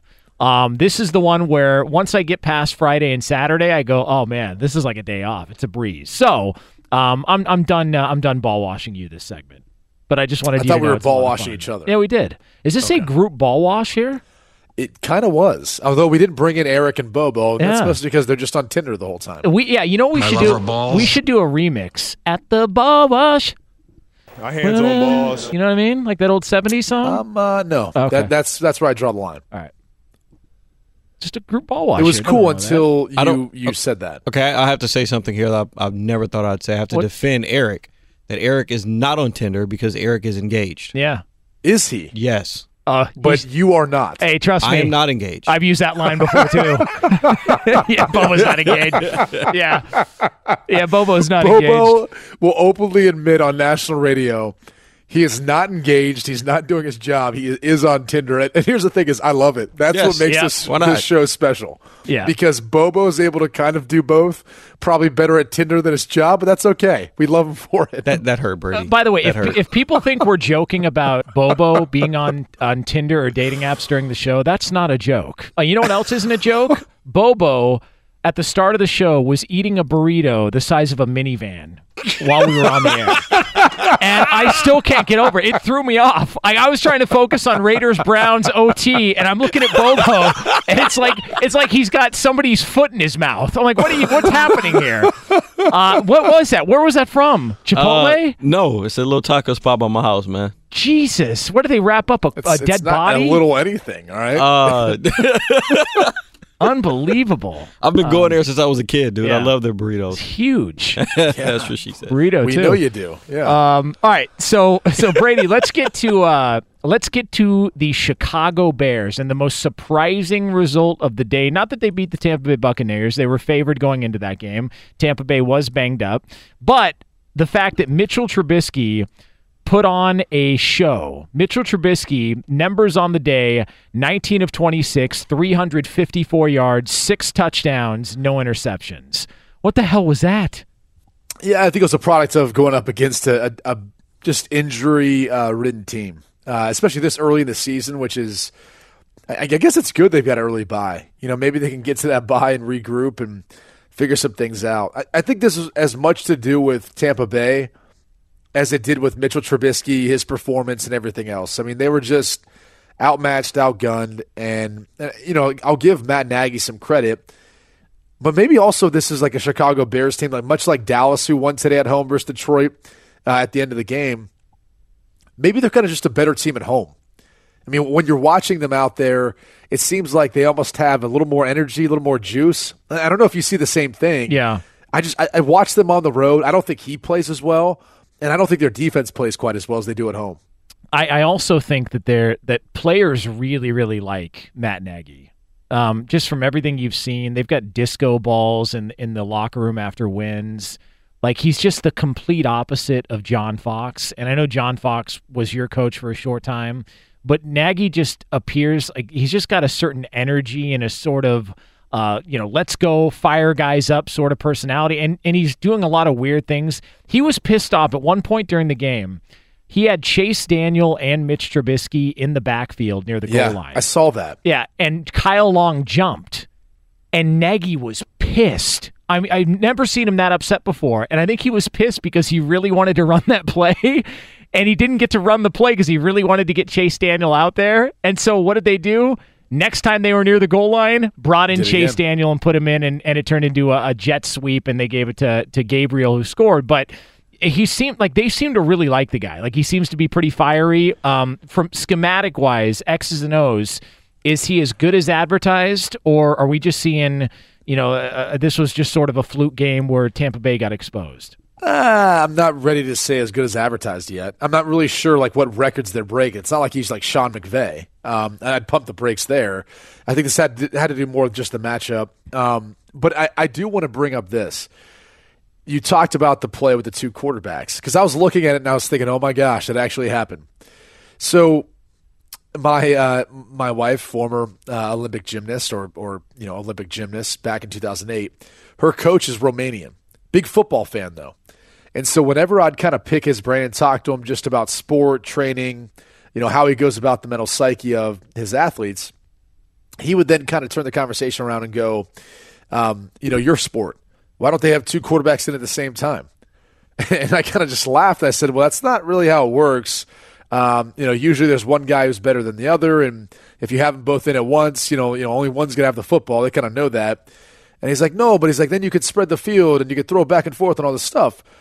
And I, I, I kept going. I kept thinking in my head, like, this guy probably doesn't watch that much football. Like he says he's a fan. I don't know how much of a fan he actually is. And then when I saw it today, I was like, oh no, this is the beginning of the end. This is like the beginning of like this. This is basically going to turn into like teams wanting to use like two athletic guys to start throwing the football around now after the snap. Maybe it doesn't happen now, but I wouldn't be surprised if you have two guys, especially if you're like Baltimore, for example, tonight. If you don't see more plays with Joe Flacco and Lamar Jackson on the field at the same time, it just it makes too much sense. You're paying those guys, um, you know, more money anyway, and they're typically two of your better players on offense. And and maybe this uh, maybe this uh, you know Romanian guy was onto something way back when. Um, I, I, and I was. It's funny you brought that up because I did want to mention this to you because I don't know when's the last time we went a weekend in football, either college or pro, without a team running the Philly special. Is that is honestly? I think is, it's been like two weeks, but yeah. Uh, No, no, but Trace McSorley ran it a week ago. Trace McSorley ran it a week ago in the Penn State game. I watched him. Well, it, it, yeah, they, they ran it last week too. Anyway, a professional team did. Yeah, But and, and maybe it's a different variation, but where the quarterback catches the ball. Is this now the new Wildcat? Like they are going to to run this into the ground until because it seems like everybody's doing that same play. So so what is this? Uh, it worked in the Super Bowl. Now everybody's going to take the play and roll with it. Is that how this works? It's just another way of getting a defense to respect the quarterback after the ball leaves his hand on a handoff or on you know whatever the case may be, right? Whether it's a direct snap to a running back, either way, that's the whole point is, is getting the defense to have to worry about other players and then especially you know spacing out the field. Like if all of a sudden that's meaningful when a quarterback boots or when a quarterback runs and makes it look like he's going out for a pass, you better send someone out there with him, right?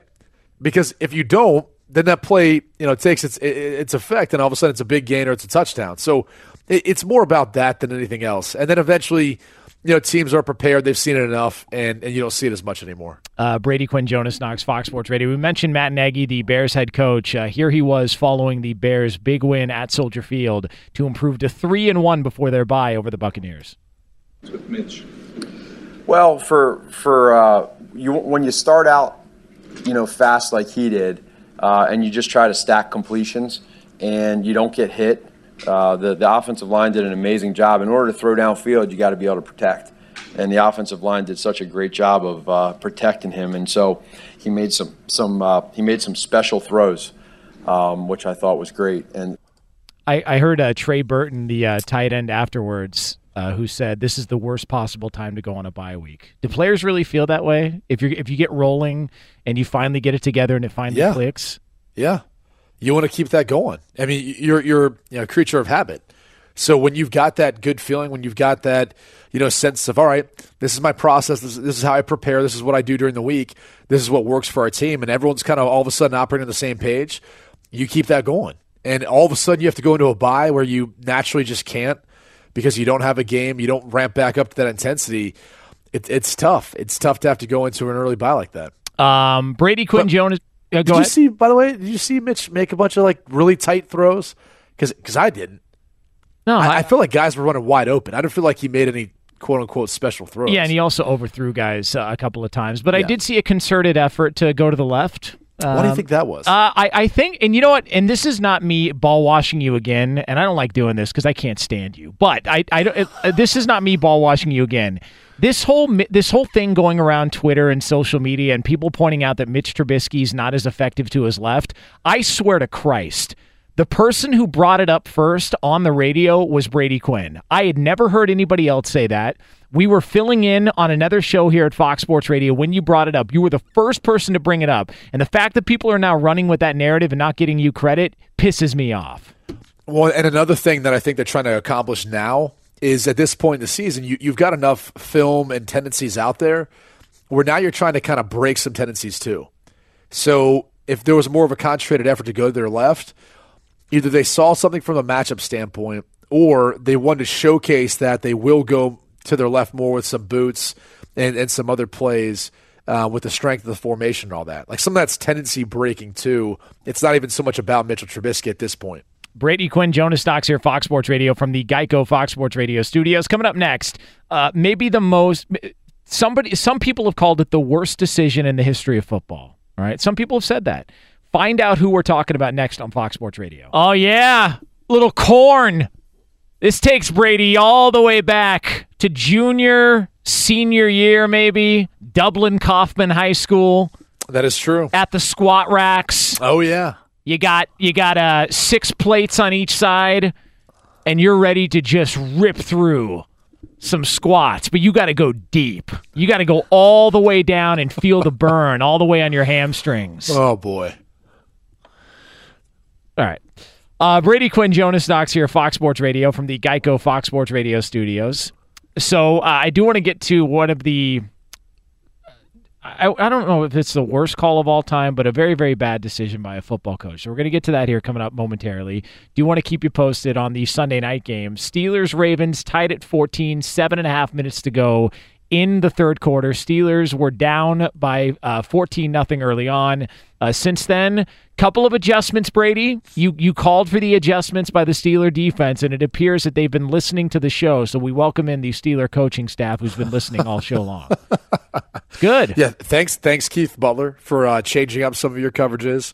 However, um, Ben Roethlisberger, he he's got to take advantage now because he just did airmail one on that last third down out of bounds, nowhere in the vicinity of Antonio Brown. Uh, so offensively now, this is this is actually what you brought up and you pointed out. Ooh, The lack am of- I getting some credit here? Yeah, Oh my yeah, the, the god. lack of complimentary. Hold on, let me football, take my clothes off.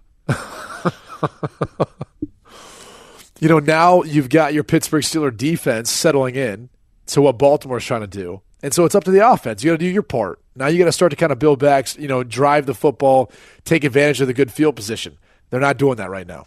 Um, so we talked about Dirk Koetter earlier, and uh, just the decision to put in Jameis Winston. He had some bizarre comments after the game saying, I told Jameis, uh, this is a bad situation for you, but we're still going to put you in. Very, very strange uh, decision making by Dirk Koetter. Uh, if you thought that was strange, let's listen to uh, Dirk Koetter. Uh, also, this was from post game after their blowout loss to the Bears. Based on that game today, we couldn't make enough changes. We should fire every person that was on that field today, starting with me. That was that was horrific. you imagine?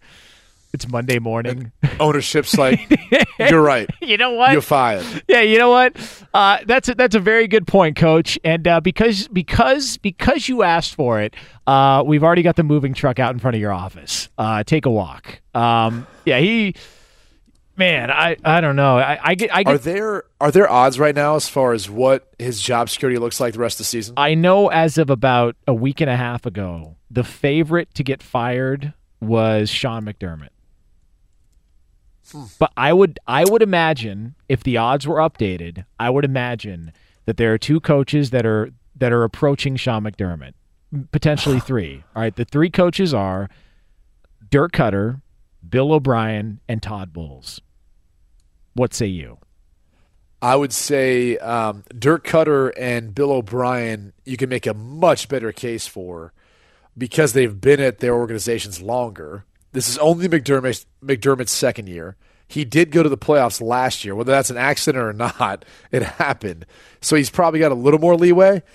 Um, I would think that the Dirk Koetter train and Bill O'Brien, if they don't make drastic changes, which, you know, good win today for Houston, um, if they don't make drastic improvements, I should say, uh, moving forward, those are two jobs that'll be open at the end of the year. A conspiracy theory for you. Uh, the way that game ended, uh, Texans, Colts. Uh, uh, do you think that maybe Bill O'Brien trying to get fired? No, no. Either either, either that or Frank Reich tried to save his job. Frank Reich said, "You know, I really love Bob. They call him Bill O'Brien. They call him Bob. I really love Coach Bob. I, I'd love to save his job. You know what? We're going for it on fourth down our own, in our own territory in overtime. And I, and my my claim to fame is going to be we're going for it on fourth down every time. All right. So the next time it's fourth and ten, and you decide not to go for it, explain that one, Coach. I, I just it, none of that. The end of that game made any sense to me. I don't get it. No, no, I don't think it made any sense to anyone. But that wasn't the only uh, kind of questionable call made this weekend. Look at you, Mr. Segway. That is a good point, Brady Quinn. As we segue into what is going to be uh, the most talked about play from the weekend, it was the finish to Penn State, Ohio State, which, by the way, what a fantastic football game. Great game. That was Wish the- I could have watched. the white game, yeah. the whiteout um the uh the the towels waving at Penn State it was phenomenal um it came down to a fourth and five Trace McSorley was unbelievable the entire game and and they made a play call uh would you call that an RPO a run pass option Brady Quinn Uh, no, I, because if it was a run pass option, then I would have said Trace McSorley should just pulled it out and thrown it regardless. And Trace McSorley instead handed it off. And there was a, a tackle for loss, game over. And of course, James Franklin afterwards was questioned about it. Um, and he gave his reasoning for the call, but he did an interesting thing, Brady, because he started taking responsibility. And then slowly but surely, he turned everything around on everybody else. Here was James Franklin postgame. I'm upset with myself because I know those guys in that locker room are hurting our assistant coaches and our players, and, and we should we should have finished that game. And like I said, it, it's not about the fourth and one. It's not about the fourth and five whether we punted it or not. Oh, it's not. It's getting everybody to commit to waking up every single day and trying to be the best you possibly can be, and we haven't done that. Hold on, okay. We've got so, to a point where stop it there. So, so that's that's the intro. Okay, James Franklin continued to get heated later on in the interview. Here's more from James Franklin. This is the second piece. This is the second piece. It's very interesting because he started out early on in the press conference taking responsibility. Tell me if you were a player or you were Trace McSorley, and that was the play that was called for you at the finish of that game when you had the performance he did, and you heard your head coach say this afterwards. It's all the details. It's all the little things. It's finding a way to overcome adversity consistently. It's, like I said, it's going to class consistently. It's getting the meetings on time. It's having your phone turned off in the meetings. It's, it's not settling for a B in a class when you could have got an A. It's taking notes in every single meeting. Every single meeting. Not because the coaches told you to do it, because you want to be great. It's the coaches making sure that that's the standard. And we don't ask settle. We don't make excuses. We don't allow it to happen. There is a way to be unbelievably successful in life, in football. That's, that's what we're going to do.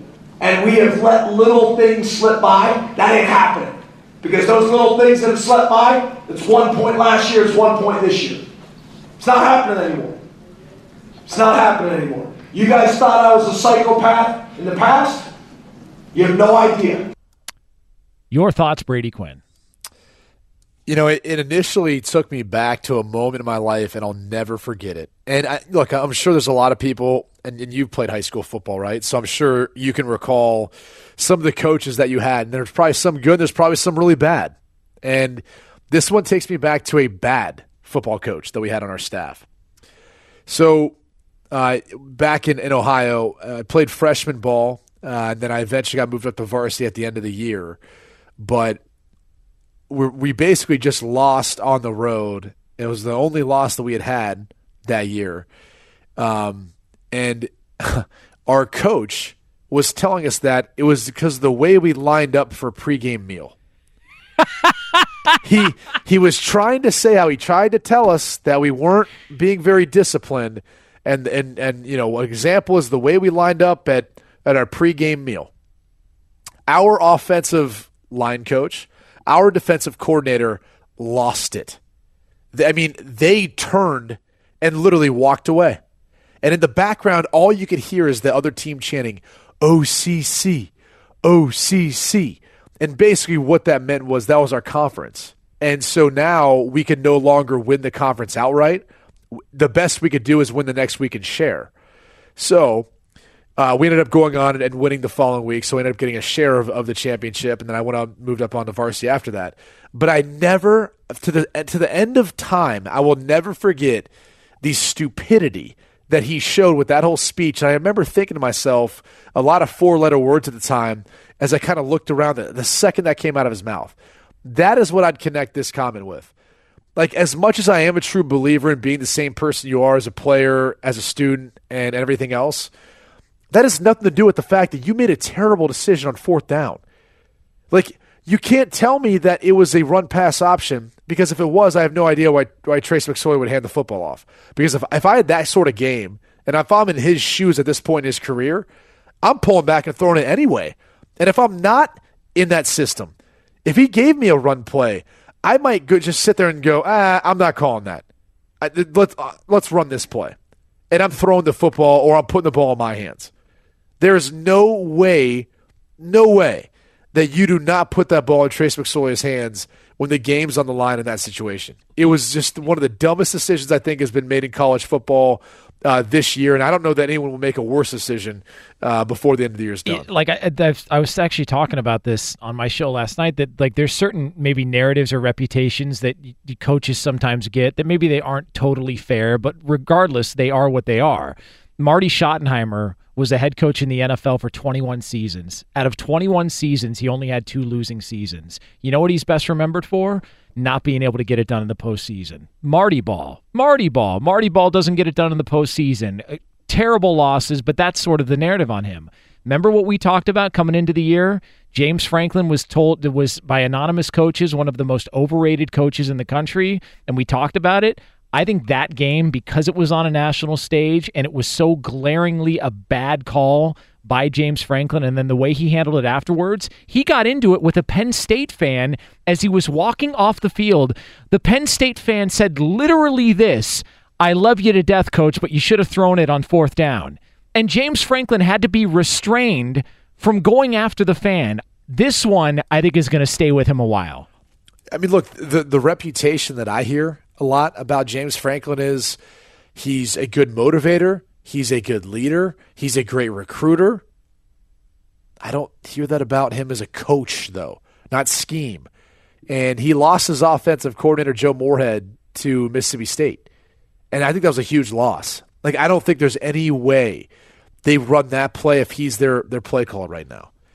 And so, you know, and again, everyone's going to go through a, a transition and a rough period. And, and look, they're a good football team.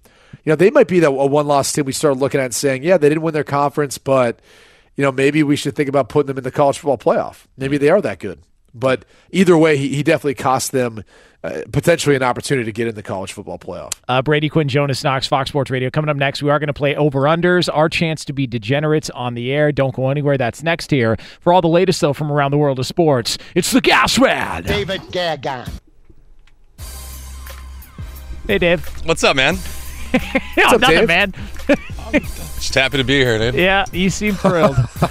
Yeah, If, if Brady can be here with a temperature of 108, I can be here as well. it's almost like you're pissed at uh, Bobo for playing that drop. No, I can't even see him above that table, so it's Come not mad at him, dude. I mean, Come it's all good, man. It's all good. As the guy sitting on a booster chair. Anyways, guys, we got Sunday night football and uh, had a lot of points in the first quarter. Baltimore led at one point, 14 nothing in the first.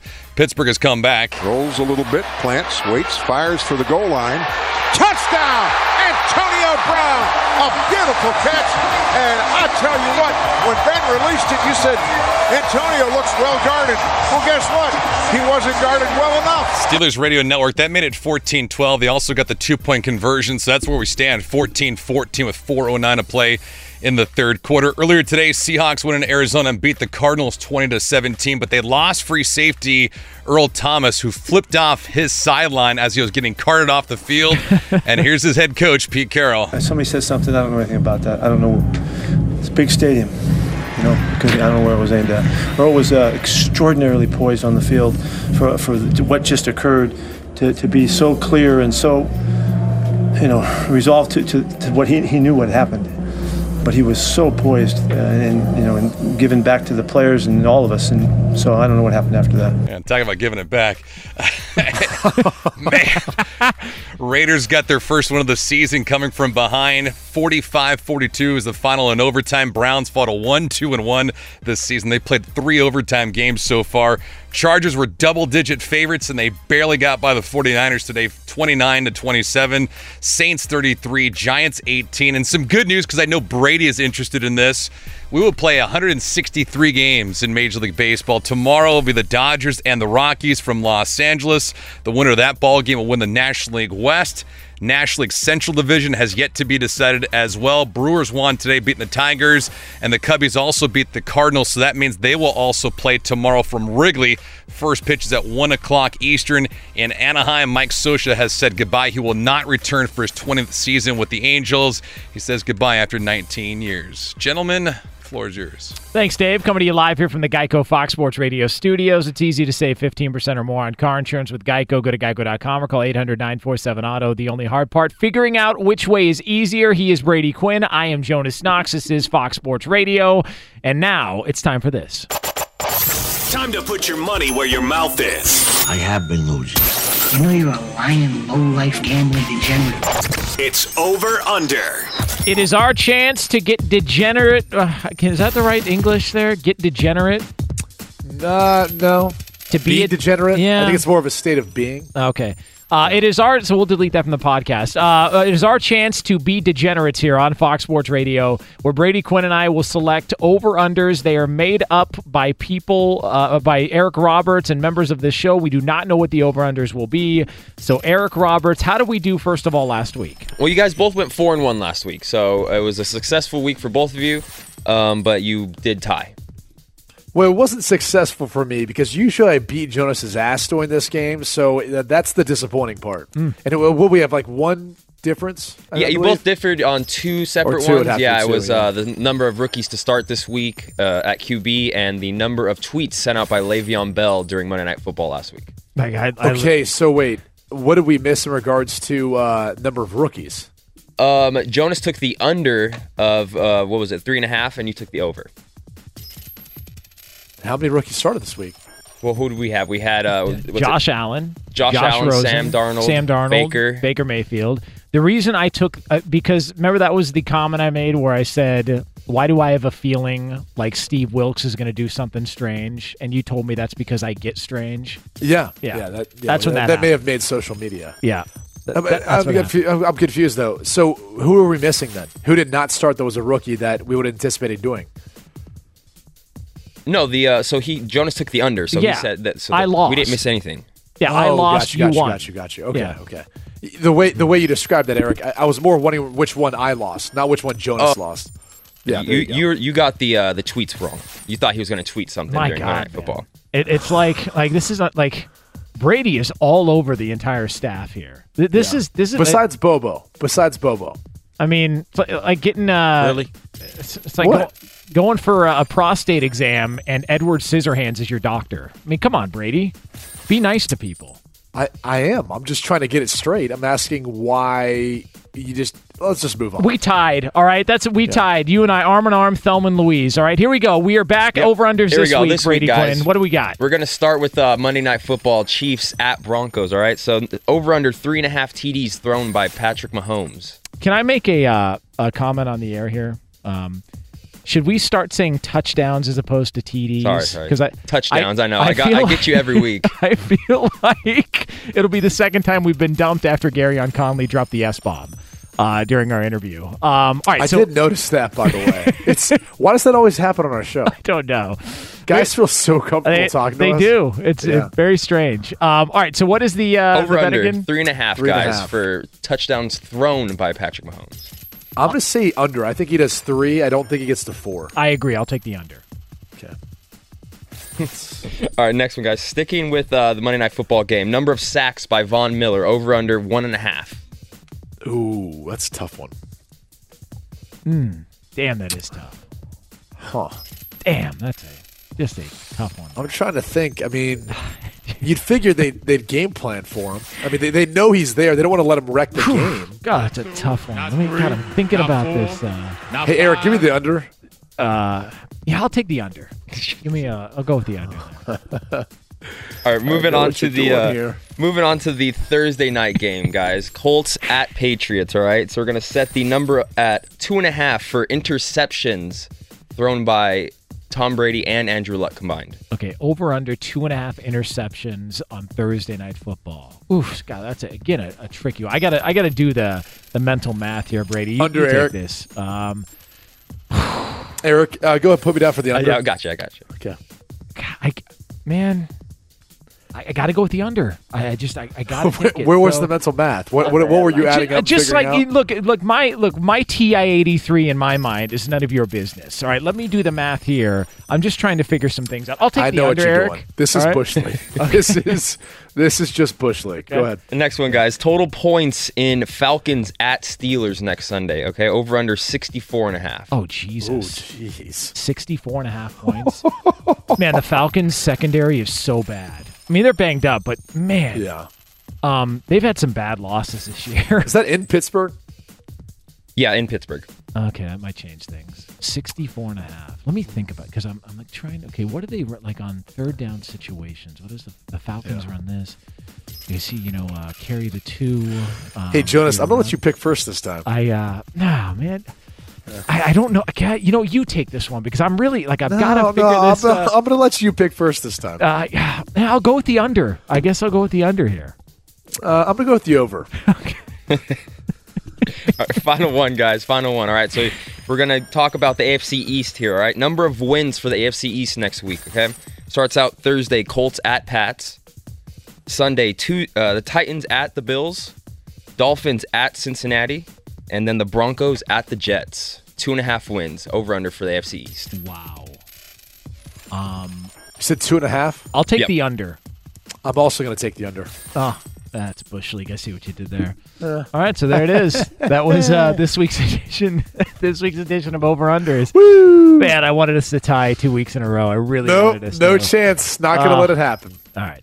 Uh, Brady Quinn, Jonas Knox here, Fox Sports Radio from the Geico Fox Sports Radio studios. Coming up next, uh, I think this is the dumbest thing done by a professional sports league in a long, long time. I'm going to get Brady's opinion on it. He's going to disagree with me because he's an awful human being. Uh, find out what it is next here on Fox Sports Radio.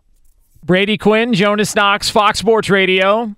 Coming up here in just a couple of moments, a really dumb decision by a sports league. We'll tell you who they are and why that is a minute from now here on Fox Sports Radio. A reminder at the top of the hour, which is a radio term for 11 p.m. Eastern Time, 8 o'clock Pacific, 5 o'clock Hawaii. And uh, who the hell knows in like Hong Kong and all that. But uh, Chris Plank and Arnie Spanier will take over here on FSR. Always a good listen. Uh, make sure you check out the guys. Arnie will be in a phenomenal mood because he is a Dolphins fan. We're Wildcats. And- U and they, yeah, they were. Uh, I think they were they were taught a lesson uh, on Sunday, Brady, where the uh, I, Adam Gase, I think after the game was quoted as saying, "Yeah, I didn't see that happening at all." Like, I just didn't. You know, I thought we were better prepared. I guess not. It's So- it's kind of like you mess with Big Brother, right? Like you can you can poke the bear a little bit too much, and, and all of a sudden he just humbles you. It's like, yeah, that three and zero start that was nice. Um, you're you're not quite, you know, up to us, like up to our standard in the AFC East. So thanks for coming to Foxborough. We'll, we'll see you later on this year. Uh, can you explain to me? We were supposed to discuss this a week ago. We didn't. And I even texted you during the week and said, damn it, I can't believe we forgot this. The quarterback walk. Explain. I've never heard of this phenomenon before. The quarterback walk. Explain what the hell it is. It's it's kind of hard to explain. Uh, I'll do my best. So most quarterbacks, for whatever reason, tend to be a little bit pigeon-toed. Okay, so that's starters. So you're gonna have to picture someone with like the, the inverted toe when they walk, and then uh, a little bit knock-kneed. You know, and and almost because of them being knock-kneed, that when they walk, they kind of you know, it's not like their their footsteps are you know a little right and left of one another. It's almost like they're walking on you know like a line right? And they're kind of walking forward. And and then they've got it's a little bit of a strut, almost like there's a limp there, but it's not quite a limp. And then they've got if you look at their waist, they're going to bend a little bit forward, okay? So a little forward lean, a little bit of almost what could be construed as as a limp, uh, but almost kind of a strut or swagger with it. And then the combination of that being knock kneed and, and pigeon toed. And that's kind of the quarterback walk or the quarterback strut. Okay. Uh, you just described one of the White Walkers off Game of Thrones. Uh, I have no idea what the hell you're talking about. Uh, how this is just uh, this Very is fitting then. This is just exclusive to quarterbacks. Not not, Yeah, not the White Walker part, but this is just exclusive to quarterbacks. I realize that's not a Yeah, bad. I think I think Aaron Rodgers is the epitome of it. When you watch the way he walks, his walk is exactly what I'm talking about. He would be the you know the textbook definition of this walk. Uh, Tom Brady's is right there too. Um, you know he's got that pigeon toed to him, kind of little knocky, not as much of a forward lean. Um, but yeah, it's uh, it's it's widely known. Any quarterback will tell you. Tony Romo would tell you, um, and then it, typically it becomes more exaggerated after a touchdown pass. Like when you see that kind of strut off the field, usually at that point, um, there, there's a lot of kind of swagger to it. The pigeon toedness even becomes more apparent, uh, almost like you're walking over your feet. It's it's it, it's well known. You should make one of those posters, one of those evolution posters, where they show the evolution of man and just show Yeah. the different stages of a quarterback walk, Yeah, uh, and, and just try and try and design something like that. Because that's it's, I've never it's almost the exact opposite of like how LeBron walks. Have you ever watched LeBron walk? He's duck footed, so he like walks with his feet out. Yeah. it's like the exact opposite, very upright, almost more on his his like toes, like he rises up, you know, on each side, and Yeah. it's completely different. I wish I would have walked around on my toes more often. I would have had bigger calves. Yeah, that that, that really does a lot for you. I would. I'd said I, if I could do, have a do over, I'd walk around on my toes more often. I really think so. I think calves are more genetic anyway. Yeah, that's a good point. I, I agree with that too. They're really hard. It's really hard to work out your calves. All right. Um, so can we talk about Major League Baseball? Uh, Bobo is so Yeah, upset. Major League Baseball. I just don't get it. Uh, the morons, the morons at Major League Baseball who decided that you know what, uh, the NL Central and the NL West. Uh, both those teams have played 162 games. They're both tied. The Cubs won the season series against the Brewers. The Dodgers won the season series against the Rockies. But you know what? We need one more game to decide Yeah, the division winner. game. Why not? Wh- What do you mean? Why not? Like, isn't every other sport decided on head-to-head matchups? That's that's the tiebreaker. Believe me, that makes all the sense in the world to me. But when you play 162 games, I don't really understand that either. So It- at this point, why, what's one more? It- what's is- one more at this point? it is bizarro world, man. It is Hey. banana land. I feel That- bad for the Dodgers and Cubs. That may be the case, but we're talking about baseball. Let's get back to live bet Jesus and this whole bet he's got. Yeah. not working out once again. yeah, unbelievable. no, nobody's worse than live bet Jesus. At Bet365, we don't do ordinary. We believe that every sport should be epic. Every home run, every hit, every inning, every play. From the moments that are legendary to the ones that fly under the radar. Whether it's a walk-off grand slam or a base hit to center field. Whatever the sport, whatever the moment. It's never ordinary at Bet365. 21 plus only must be present in Ohio. If you or someone you know has a gambling problem and wants help, call 1-800-GAMBLER. From BBC Radio 4, Britain's biggest paranormal podcast is going on a road trip.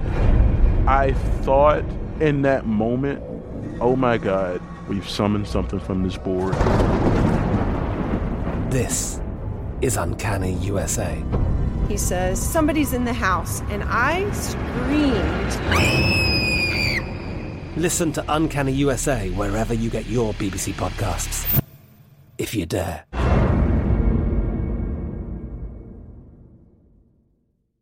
Open a limited time 11 month certificate at Kemba Financial Credit Union. At 5.25% APY, it's more than triple the national average, plus, it's a safe and secure way to grow your money. Visit your local branch or kemba.org slash CD for details. Offer expires May 31st, 2024. APY equals annual percentage yield. Restrictions apply. $500 minimum and $250,000 maximum deposit. Advantage status required. Comparison based on bank rate average. Federally insured by NCUA. It's time for today's Lucky Land horoscope with Victoria Cash. Life's gotten mundane, so shake up the daily routine and be adventurous with a trip to Lucky Land. You know what they say your chance to win starts with a spin. So go to luckylandslots.com to play over 100 social casino style games for free for your chance to redeem some serious prizes. Get lucky today at luckylandslots.com. Available to players in the U.S., excluding Washington and Michigan. No purchase necessary. VGW Group, void where prohibited by law. 18 plus terms and conditions apply.